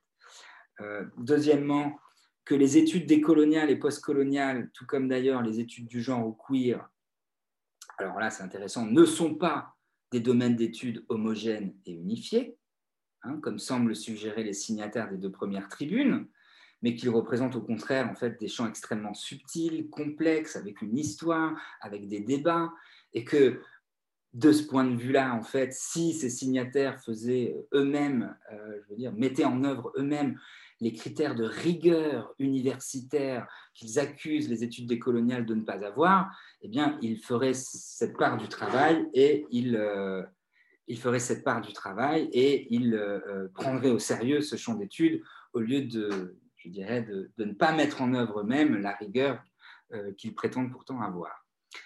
troisièmement, euh, qu'à vouloir lutter contre les études décoloniales et postcoloniales au nom d'un humanisme et d'un universalisme aux valeurs abstraites, eh bien, les intellectuels de la première tribune et les psychanalystes de la deuxième, euh, je dirais, se privent hein, d'outils extrêmement précieux pour penser la montée en puissance du populisme et du racisme, et surtout, euh, je dirais, d'outils pour pouvoir accueillir, écouter et soigner les personnes euh, qui viendront dans leur cabinet. Euh, euh, voilà. Et donc, pour terminer, c'est vrai que je voulais citer en fait une dernière fois Norman Ajari parce que je trouve que sa citation est extrêmement parlante par rapport à tous ces débats où il dit, je le cite, en France, l'accusation de communautarisme est l'un des principaux outils en usage pour saper toute puissance de signifier des afro-descendants. Cette notion floue désigne généralement un attachement à des valeurs archaïques, contraires à la modernité, et donc propres à freiner l'émancipation individuelle. Cette opposition entre individu et communauté laisse intacte la communauté nationale, axiomatiquement définie comme moderne et émancipatrice Hein, d'un côté, on a le communautarisme qui véhicule en fait des valeurs euh, archaïques qui sont contre finalement les valeurs progressistes euh, euh, de la République, et en même temps la République qui en fait fonctionne comme une communauté avec certaines valeurs, oublie que c'est une communauté pour mettre en avant l'idée d'émancipation individuelle. Hein. Donc, d'un côté, c'est l'individu qui compte, euh, contre la communauté, mais dès qu'on passe de l'autre côté, au fond du côté de la communauté nationale, qui, elle, en fait, comme elle est axiomatiquement définie comme moderne et émancipatrice, alors elle est aussi vecteur d'émancipation individuelle. Euh, et donc, conclut Norman Ajari, hein, je, finis de le citer, il est donc nécessaire aux Noirs euh, qui souhaiteraient pouvoir se rendre audibles de prêter allégeance au fond à la France et à l'idéologie républicaine, à la laïcité, qui sont autant d'attributs d'un pouvoir d'État érigé en synonyme hein, de perfectionnement de l'humanité. Et on retrouve son argument au fond sur la dignité, et c'est de dire qu'un discours ne devient audible dans l'espace au fond euh, de la communauté euh, nationale qu'à partir du moment où euh, il se rend audible, c'est-à-dire qu'il efface un certain nombre de particularités qui semblent contrevenir finalement aux attentes émancipé de la communauté nationale. Alors, le temps avance beaucoup. Je, vais plutôt, en fait, je vais terminer, je pense, sur Omi Baba et passer à la conclusion. alors, pourquoi j'en viens à Omi Baba? Eh bien, parce que je trouve que il a une manière extrêmement pertinente, au fond, euh, de, euh, de s'emparer de la critique de la deuxième tribune, c'est-à-dire du narcissisme des petites différences, pour le retourner sur l'idéologie républicaine elle-même. Euh, et alors, voilà ce qu'il dit, et Omi Baba, c'est très intéressant parce que c'est quand même un des penseurs les plus importants de la théorie postcoloniale, et qui écrit dans son livre le plus célèbre, Les lieux de la culture, qui est un livre très, très épais, très compliqué, euh, et qui réfléchit effectivement sur qu'est-ce qu'une culture, qu'est-ce qu'une identité, qu'est-ce qu'une culture qui s'hybride. Et donc là, il revient sur, et j'ai trouvé ça extrêmement intéressant, et c'est pas qu'il revient, c'est qu'il avait parlé du narcissisme des petites différences bien avant, euh, finalement, les signataires de la deuxième tribune, mais pour en dire tout à fait l'inverse. Et alors voilà ce qu'il en dit je le cite, euh, dit, euh, Omi Baba écrit, le concept freudien de narcissisme des petites différences, réinterprété à nos fins propres, permet de comprendre avec quelle facilité la frontière qui assure les limites cohésives de la nation occidentale peut se transformer imperceptiblement en une limitation contentieuse interne offrant un lieu d'où parler en tant que la minorité, l'exilé, le marginal, l'émergent. Et il ajoute tout de suite après, et ce que je trouve fondamental, dès l'instant qu'une nation commence à se prendre pour une minorité, ce qui est le cas hein, des signataires euh, de la tribune 1 et 2, celle-ci cesse immédiatement d'être le signe de la modernité sous lequel se trouvent homogénéisées les différences culturelles dans une vision horizontale de la société. Et il dit, il ajoute, la nation révèle dans sa représentation oscillante et ambivalente, hein, tantôt l'universel, tantôt la minorité, tantôt le pouvoir dominant, tantôt la minorité oppressée, eh bien, la nation révèle une ethnographie de sa propre prétention à devenir la norme de la contemporanéité sociale exactement ce qui se voit aujourd'hui avec les valeurs, au fond, de l'universalisme républicain. Euh, et ce qui je trouve encore plus intéressant, alors c'est un peu compliqué, mais je, vais essayer quand même de vous communiquer, mais c'est que Omi Baba est aussi quelqu'un qui va euh, non seulement donc critiquer au fond cette oscillation du discours universel républicain, mais aussi les limites du discours multiculturaliste. Donc il est au fond euh, dans un dépassement de ce débat. Euh, pourquoi? Eh bien parce que euh, au fond, il essaye de voir dans la rhétorique libérale du multiculturalisme et de la diversité culturelle, au fond, la continuation d'une rhétorique radicale de la séparation des cultures. Hein. au fond, ah, on aime la diversité des cultures, mais tant qu'elle n'est pas chez nous, hein, tant qu'elle ne se mélange pas, euh, voilà.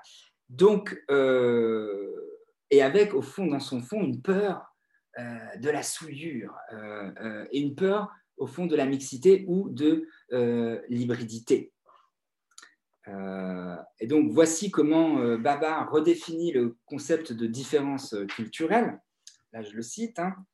Il dit le concept de différence culturelle est centré sur le problème de l'ambivalence de l'autorité culturelle, hein, cette ambivalence euh, que j'ai décrite, avec la tentative de dominer au nom d'une suprématie qui n'est elle-même produite que dans le moment de différenciation. Hein. Et là, si on repense aussi à la logique coloniale, il n'y a de domination qu'au moment où la différence entre l'homme blanc européen supérieur et le soi-disant homme colonisé inférieur est produite et que la domination finalement ne germe que au moment de l'insertion de cette différence. Et je poursuis, pardon, c'est l'autorité même de la culture en tant que connaissance de la vérité référentielle. Pourquoi? Parce que qu'est-ce qui fait l'identité du blanc? C'est sa culture. Et donc c'est ça, c'est cette vérité référentielle de cette culture qui est en jeu. Est-ce qu'on la préserve comme une culture pure européenne ou est-ce qu'on fait rentrer le verre dans le fruit au fond? Et ce qui est en jeu, donc, c'est la vérité référentielle de cette culture euh, au moment de son énonciation. C'est le grand problème, parce que l'énonciation, c'est le moment en fait où la culture est répétée, pas simplement d'une manière abstraite, mais où elle est répétée et incorporée par un individu qui, lui, vit avec des particularités. Donc, je poursuis euh, sa citation. Le processus énonciatif introduit un clivage dans le présent performatif d'identification culturelle. Hein, c'est-à-dire que ce clivage du présent performatif culturel, c'est-à-dire que toutes les fois qu'on se réfère à une culture donnée pour finalement se l'approprier et l'incarner, on fait aussi entrer le clivage de sa propre particularité et singularité, de son propre acte d'énonciation à l'intérieur de cette reprise de la culture. Euh, et il dit, il l'ajoute, clivage entre à la fois la demande culturaliste traditionnelle, il faut que la culture reste la même pour qu'elle ait encore son nom et sa valeur, euh, et d'une tradition d'une communauté, d'un système stable de référence, et en même temps la négation nécessaire de la certitude dans l'articulation d'une nouvelle demande de signification, de stratégie culturelle dans un présent politique, en tant que pratique de domination ou de résistance. Alors c'est très compliqué. Euh, fin de citation, je pourrais simplement dire, euh, pour le commenter, que à travers cette idée dénonciation, hein, euh, qui est aussi un, concept important en psychanalyse, puisque en psychanalyse, au fond, euh, parler d'énonciation, c'est faire une distinction entre celui qui dit je et ce que dit le je tel qu'il est exprimé dans une phrase, et la personne euh, qui, au fond, incarne ce jeu et euh, qui euh, peut avoir d'autres intentions euh, cachées, d'où les lapsus, d'où les actes manqués, et qui peuvent être en contradiction avec ce qui est finalement prononcé. Donc il y a un écart et un clivage qui est créé entre ce qui est dit et au fond la, chose ou la personne qui supporte ce dire, de la même manière, pour Omi Baba, toute culture est prise dans un tel clivage. Hein. Et donc, à travers cette idée dénonciation, euh, au fond, euh, Baba euh, veut nommer un espace tiers, hein, et ce sera un concept important chez lui qu'on va retrouver à la fin, qui met en relation, en fait, sur un mode inconscient, la stratégie d'une culture donnée et, déterminée et au fond essentialisée, et de l'autre côté, des stratégies de domination, d'adaptation, des stratégies de résistance ou même des stratégies de reprise inconsciente de cette culture. Euh, c'est pourquoi il conclut qu'une telle définition défie littéralement notre sens de l'identité historique de la culture en tant que force homogénéisante, unifiante, authentifiée par le passé originaire. Euh, et dans la tradition nationale du peuple. En d'autres termes, la temporalité disruptive de l'énonciation déplace le récit de la nation occidentale. Hmm. Donc la culture, ce faisant, devient une entité ambivalente, instable, une entité hybride qui affecte en retour les significations de l'héritage colonial. Euh, alors, je, ne vais, je voudrais quand même qu'on ait du temps pour euh, discuter un peu.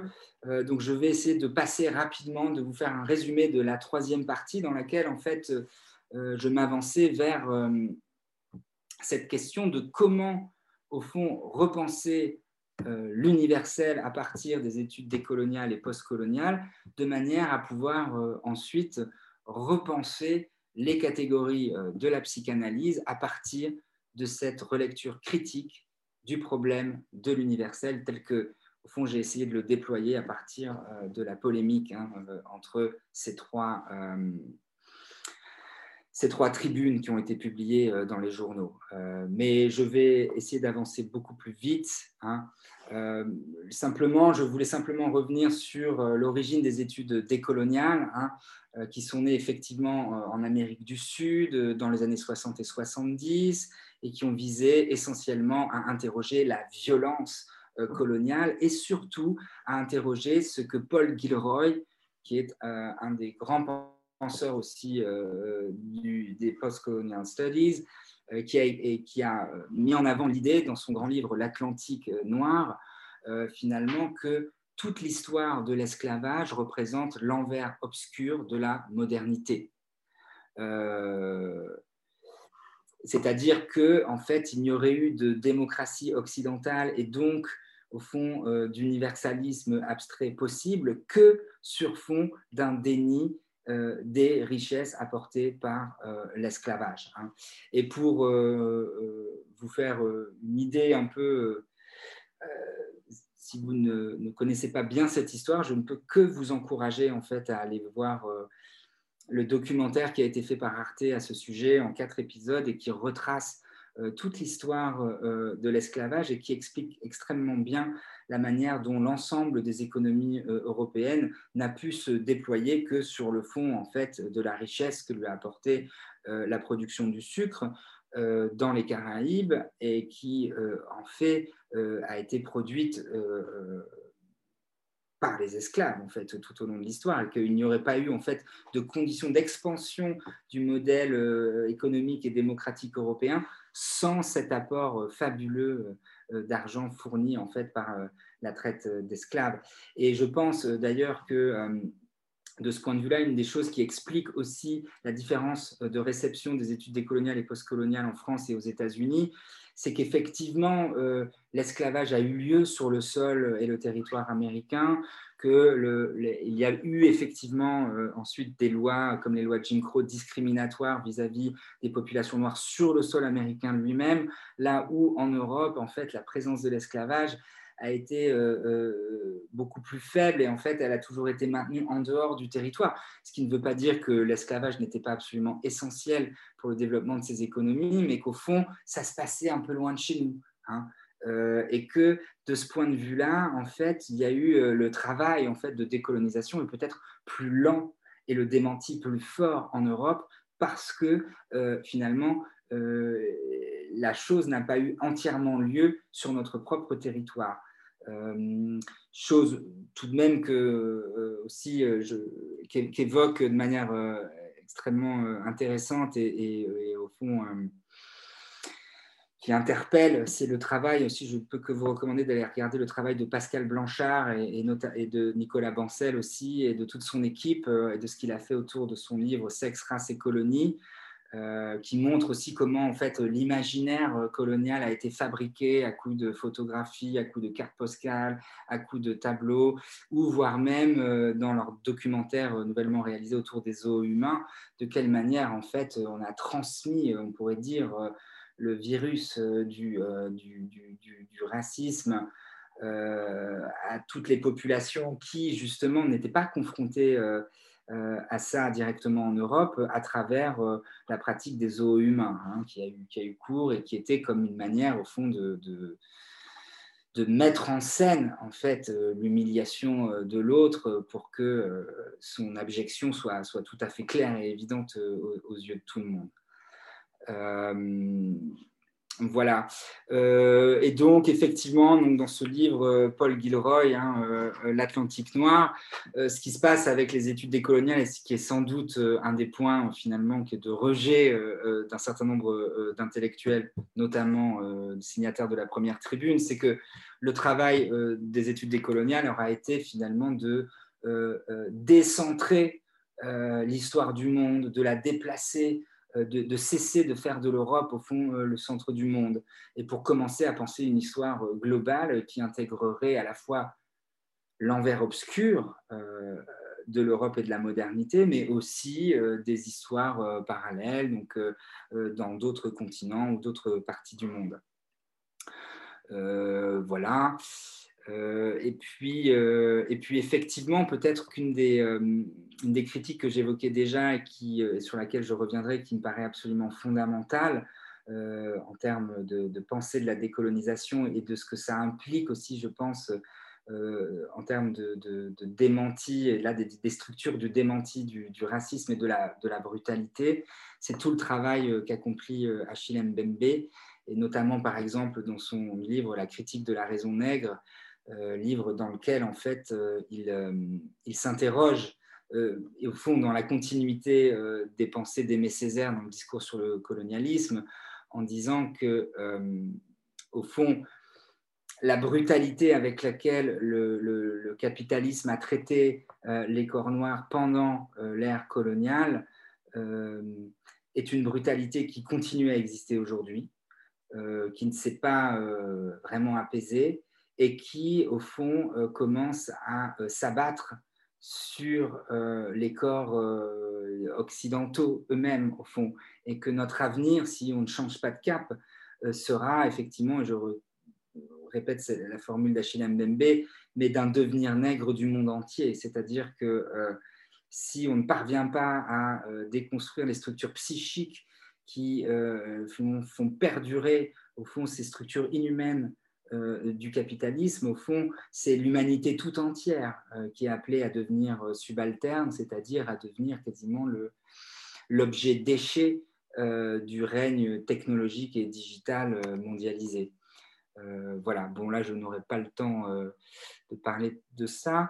voilà, simplement vous dire qu'ensuite ces études, je pense, débouchent sur effectivement en fait une, tentative de repenser d'une manière radicale l'universel au-delà de justement de son caractère transcendant ou surplombant, mais à partir en fait d'une réflexion sur la traduction et sur peut-être aussi l'intraduisible des cultures. Euh, mais au fond, euh, sans doute que le, le, travail qui reste à faire et auquel nous sommes appelés, c'est un travail d'abord de traduction, de traduction d'une langue dans une autre, d'une culture dans une autre, mais aussi d'un champ disciplinaire dans un autre champ disciplinaire, hein, ce qui est aussi tout un travail d'interdisciplinarité, qui est au fond peut-être une des choses qui fait extrêmement peur aux signataires euh, de la première tribune, aux universitaires qui ne veulent pas lâcher leur petit euh, euh, périmètre d'histoire, alors que effectivement la pensée postcoloniale invite à repenser l'histoire autrement, mais aussi la pensée du genre et queer invite à penser la psychanalyse autrement, euh, etc. Donc c'est ce travail de, traduction d'une discipline dans une autre, d'une culture dans une autre, d'une langue dans une autre, qui au fond peut-être peut nous donner la chance d'inventer euh, ce qu'on pourrait appeler un universel de la traduction complexe et non euh, uniformisant et homogénéisant. voilà.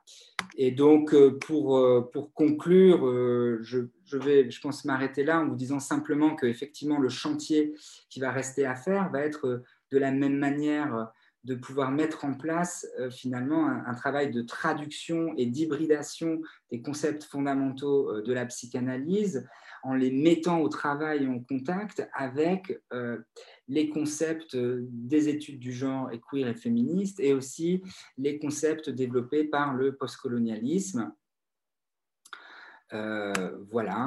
Et au fond, je pourrais dire en conclusion hein, que qu'un tel type de psychanalyse, alors là que Tammy Ayush hein, euh, appelle euh, une psychanalyse mineure, serait une psychanalyse qui opérait une déconstruction constante de l'universel, alors là de l'universel transcendant à trois niveaux. C'est lui qui le dit, je trouve ça intéressant, déconstruire l'universel dans le discours des analysants pour aider à séparer des normes de genre et de race, à, à ce qu'ils puissent se séparer des normes de genre et de race qui opèrent dans leur discours pour les libérer en fait un peu du désir de l'autre qui les a servis par moments à des positions subalternes ou inférieures ou discriminées. Déconstruire aussi l'universel dans le discours de l'analyste, de manière à ce que celui-ci suspende vis-à-vis de ses analysants toute nosographie, c'est-à-dire toute attente, euh, euh, ou toute catégorisation euh, médicale, mais aussi toute étiologie et tout diagnostic général, donc prendre le patient dans sa singularité et non le ramener vers une catégorie générale discriminante. Et enfin, déconstruire l'universel dans la théorie analytique elle-même par un travail constant, comme je le disais, de retraduction à partir de discours minoritaires. Euh, et c'est de cette manière-là, je crois, qu'on pourrait mettre en place une psychanalyse comme un savoir situé. Euh, voilà, je m'arrête ici. J'ai déjà beaucoup trop parlé. Euh, et voilà, donc je ne sais pas si euh, certains d'entre vous souhaiteraient poser des questions. Je suis ouvert, on peut peut-être même un peu dépasser si... Euh, voilà, donc j'espère que j'ai été suffisamment clair. Je peux aussi d'ailleurs faire passer le PowerPoint pour ceux qui seraient intéressés, voilà, pour avoir des précisions. voilà, donc je ne sais pas si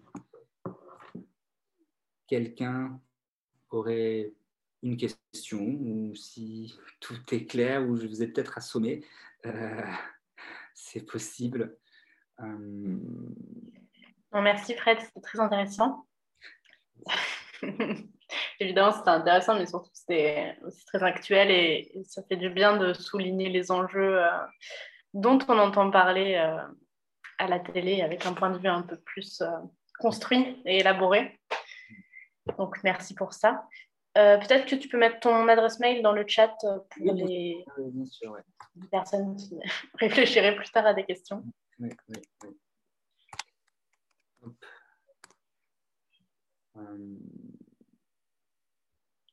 voilà. Oui, parce que bon, je peut-être que je. Ah, bon, merci, merci.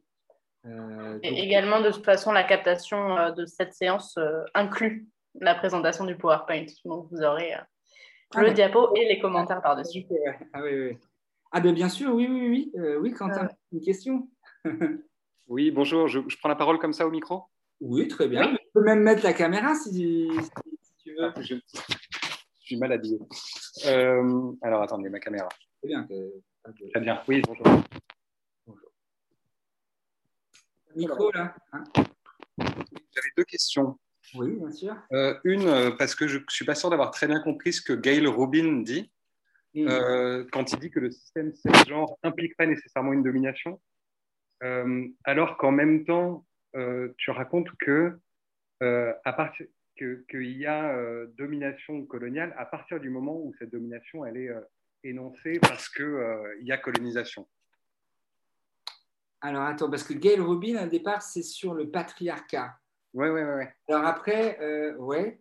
Et du coup, pourquoi, pourquoi est-ce que ce système sexe-genre, il n'impliquerait pas une domination? Est-ce que l'enjeu, c'est pas justement de dépasser le genre pour qu'il n'y ait plus de système sexe-genre et qu'il n'y ait plus de. Ah, oui, je vois. Euh, alors, c'est vrai qu'en fait, il ne faut pas oublier que en fait, Gail Rubin a écrit ce texte en 85 et qu'au fond, elle précède euh, la mise en place des études du genre. Hein, et qu'en fait, le, syntagme système sexe genre avec un slash, au fond, euh, précède le moment de conceptualisation entre la différence entre le sexe et le genre, où le sexe serait du côté peut-être du, corps biologique et de l'autre côté, le genre serait du côté d'une construction euh, sociale. En fait, pour elle, euh, à la base, quand elle introduit le terme, c'est simplement pour euh, mettre en place un terme neutre, en fait. Un terme qui dirait simplement que toute sexualité humaine est reconfigurée par la culture, mais que c'est pas parce que le, on va dire que la sexualité humaine est configurée par la culture que toute configuration culturelle implique forcément la domination masculine. En fait, euh, dans son texte, elle reprend, alors je n'ai pas le détail, mais en fait, elle, fait d'abord toute une lecture de Marx.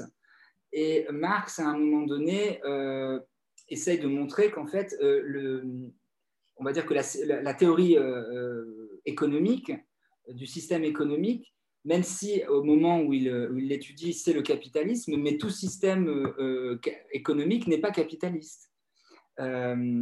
Et de la même manière, elle, veut dire tout système de sexe-genre n'est pas forcément patriarcal.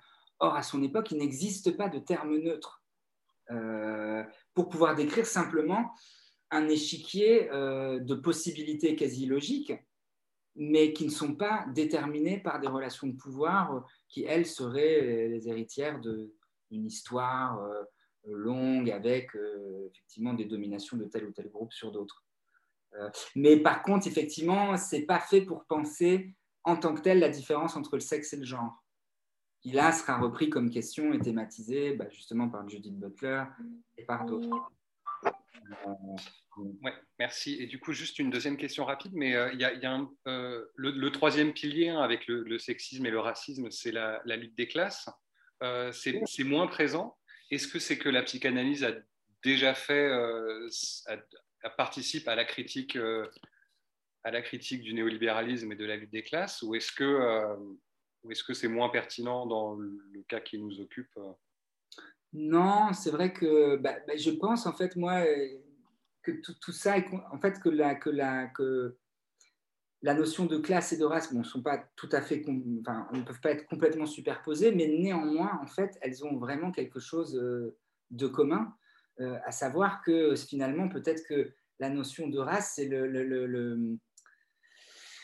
c'est la manière dont le capitalisme va le plus loin dans la chosification du travailleur et dans la, mise au rebut, en fait, de, c'est-à-dire que, ou alors, enfin, une manière de, mettre en esclavage le, travailleur.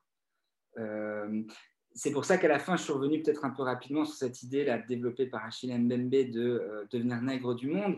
Mais lui, la manière dont il le voit, c'est que finalement, la brutalité du capitalisme, euh, qui au fond a pu s'apaiser un temps sur fond d'un déni de l'esclavage, en fait, c'est parce qu'il y avait suffisamment de richesses qui venaient pour que des conditions de démocratie, d'une classe moyenne, d'une consommation de masse puissent se mettre en place.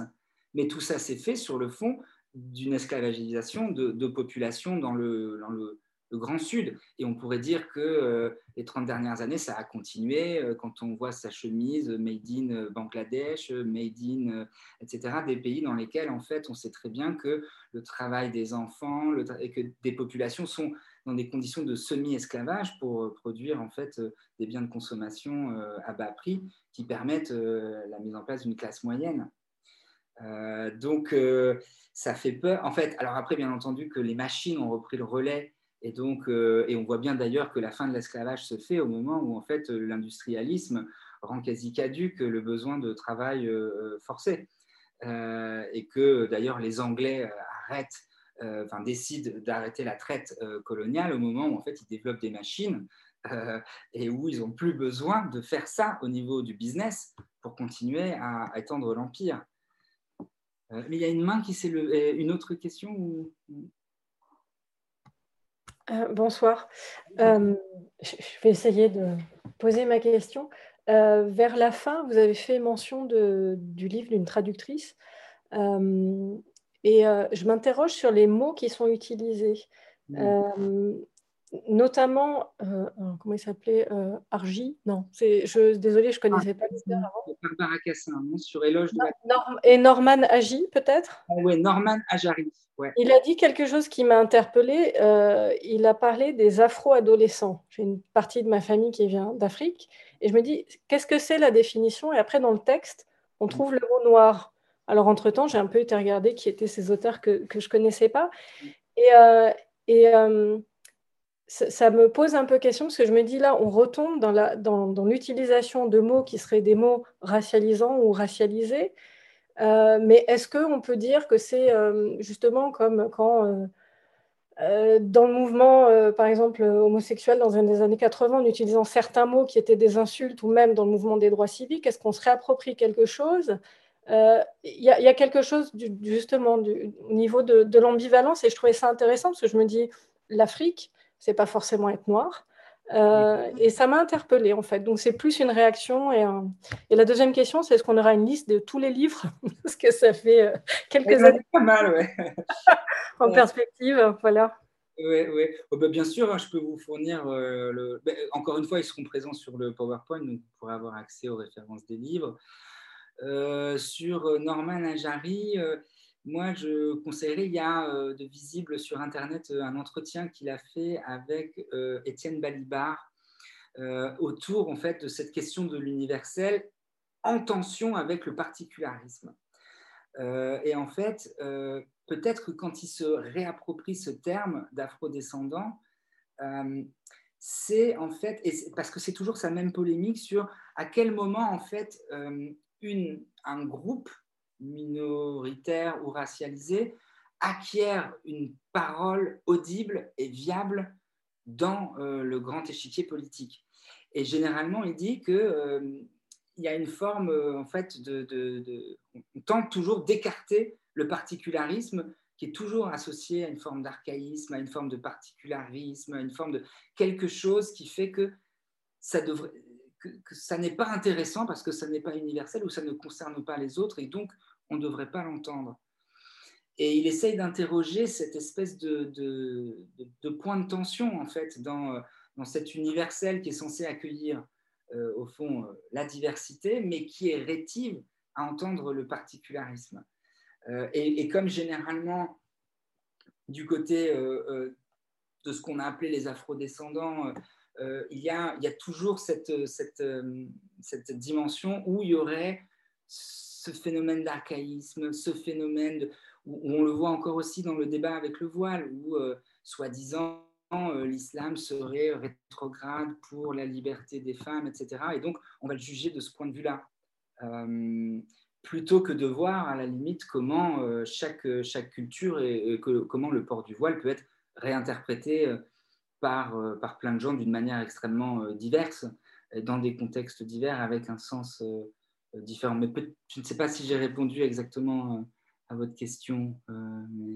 C'était plus un questionnement qu'une question, mais donc il y a bien peut-être cet enjeu de, de se réapproprier des notions en, repoussant des limites, en tout cas en les interrogeant.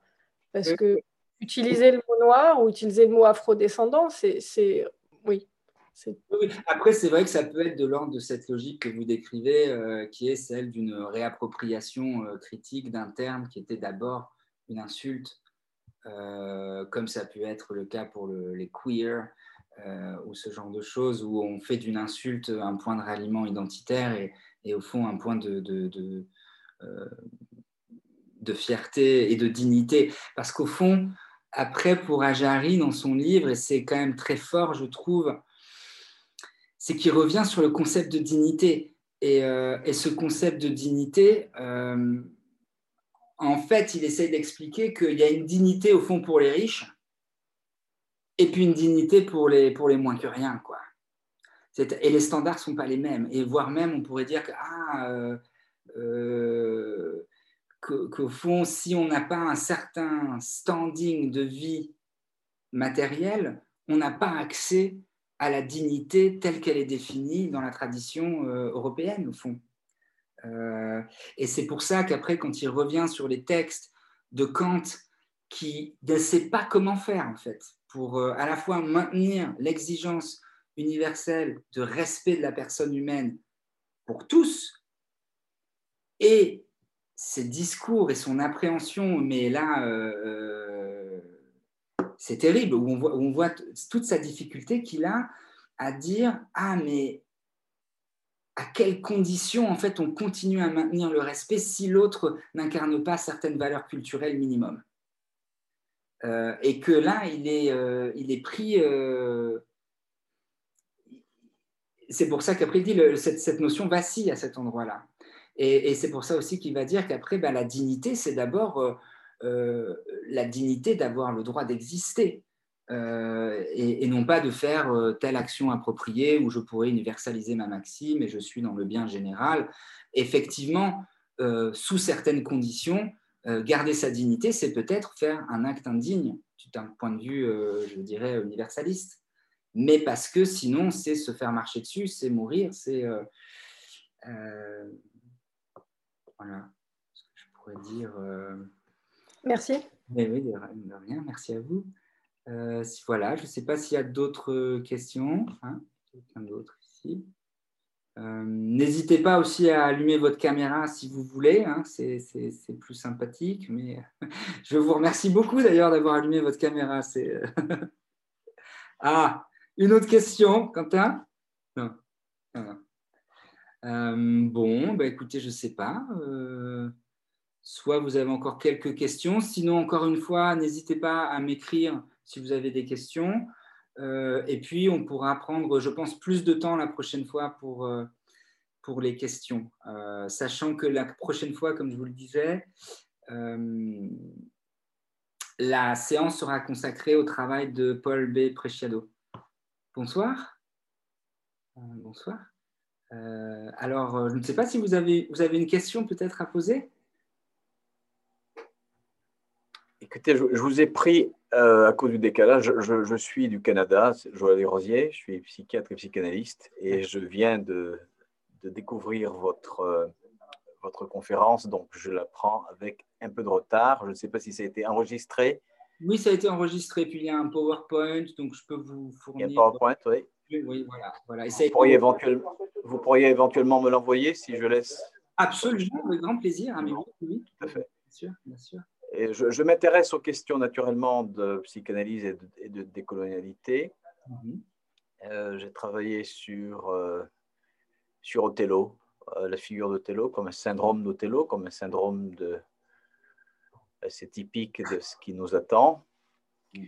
c'est-à-dire la figure de la masculinité noire, de l'homme noir qui est d'abord idéalisé, puis ensuite, quand il mélange cette idéalisation avec la sexualité, est condamné. Alors, la liste est très longue de ces figures d'Othello aujourd'hui contemporaines dans notre monde d'aujourd'hui, euh, Obama étant la figure la plus achevée de, de, euh, de l'Othello euh, d'aujourd'hui. Franz Fanon en est un autre, notamment, hmm. c'est-à-dire la capacité de, certains, de, certaines figures noires, entre guillemets, naturellement, de d'être exaltées dans une société occidentale, puis d'être totalement détruit, etc. Voilà. Donc, c'est un, un, champ de recherche. Ici, à Montréal, j'anime un, un, séminaire sur euh, euh, littérature et psychanalyse et, et, je donne un séminaire qui s'appelle Psychiatrie de la race à partir de, de du semestre prochain. Voilà. Ben, vous pourrez aussi, bien entendu, euh, communiquer voilà, les dates du séminaire Oui, tout à fait. C'est à, l'intention des, des, candidats en, en, psychanalyse. Donc, ça s'appelle psychiatrie de la race et euh, psychanalyse de la race. Ben, de ce point de vue-là, j'en profite, je l'ai pas. Euh, enfin, j'ai mentionné le travail de, de, de Livre et de Sophie Mendelssohn, La vie psychique du racisme, l'empire du démenti. Et euh, je, mettrai peut-être sur Internet en fait l'adresse de leur site Internet parce qu'ils ont constitué un collectif qui s'appelle le collectif de Pantin et qui est intégralement dédié à l'étude de cette question en fait. Ah hein, race et psychanalyse. Donc euh, là, c'est pour ça qu'ils sont partis d'abord du travail d'Octave Manoni. Et puis ensuite, je crois qu'ils sont en train de travailler aussi à la constitution un peu d'un atlas euh, de la pratique de la psychanalyse hors de l'Europe. Donc euh, là, il y a un séminaire sur, par exemple, la psychanalyse en Inde, mais ils vont aussi travailler sur la psychanalyse au Maroc, en Algérie, donc bien entendu avec la, figure de Fanon. mais voilà, ils interrogent cette, cette, question. Probablement à partir de Derrida, de, la géographie, voilà, son, son, texte classique sur oui, Et sur un peu un texte d'Étienne Balibar euh, sur euh, le racisme systémique, le racisme d'État. Euh. Il y a aussi Edouard Saïd qui, a écrit quelque chose sur Freud et les non-européens, en anglais Freud and the non-Europeans. Hmm. Edouard Saïd, c'était une conférence de une cinquantaine de pages, mais qui, qui est un texte aussi classique. Je, suis, je l'ai vu, mais je n'ai pas encore, euh, je l'ai pas travaillé encore. J'ai vu, oui, que Saïd avait écrit sur Freud. Euh, intéressant. Euh, voilà, ils vont, comme vous le verrez, moi dans ce séminaire, je vais effectivement aborder hein, d'abord tout le côté des études du genre et queer, en fait, dans un premier temps, et puis ensuite me porter plutôt du côté de la question du colonialisme et du racisme à travers Franz Fanon, Achille Mbembe, et puis des réflexions aussi autour de Lacan, et de la manière dont il a eu de prophétiser le, retour du, racisme, avec euh, le racisme et la haine de la jouissance de l'autre, et puis la montée en puissance de la, des discours ségrégatifs euh, avec euh, on va dire, le, devenir technologique ou technique du monde. Merci. merci beaucoup, merci à vous. Merci. Merci. Bon, écoutez, ben, je ne sais pas si quelqu'un d'autre euh, a une question à poser. Sinon, euh, c'est l'heure. Donc, on va peut-être se, quitter. puis surtout, en fait, je tiens encore une fois à vous remercier euh, de vous être inscrit, d'avoir suivi ce séminaire. Je tiens aussi, bien évidemment, à remercier Cynthia Fleury, hein, qui est la créatrice de cette chaire de philosophie qui m'a permis d'être là. Et, euh, et puis voilà, j'espère que vous voir nombreux euh, lors du prochain séminaire hein, qui aura lieu dans un mois. Vous trouverez tous les détails euh, donc sur le site de la chaire de philosophie. Et, et, voilà. Et si certains d'entre vous ont des questions, voilà, n'hésitez pas. Je pense qu'il y a mon email sur aussi la, page de la chaire de philo. Et euh, pour certains, et si certains d'entre vous sont intéressés par recevoir le, chez eux le, PowerPoint, il faut m'écrire et je vous l'enverrai. Voilà. Bah, écoutez, merci encore à tous et puis euh, je vous dis euh, à la prochaine fois. comment on fait pour avoir votre mail, pour vous écrire? Alors, ben, je l'ai mis là. Si vous voulez, je le remets. gmail.com Très bien, merci. Je, vous l'envoie tout de suite. Ok, super. Merci beaucoup. Eh ben, merci à tous et à la prochaine fois. Merci. Au revoir.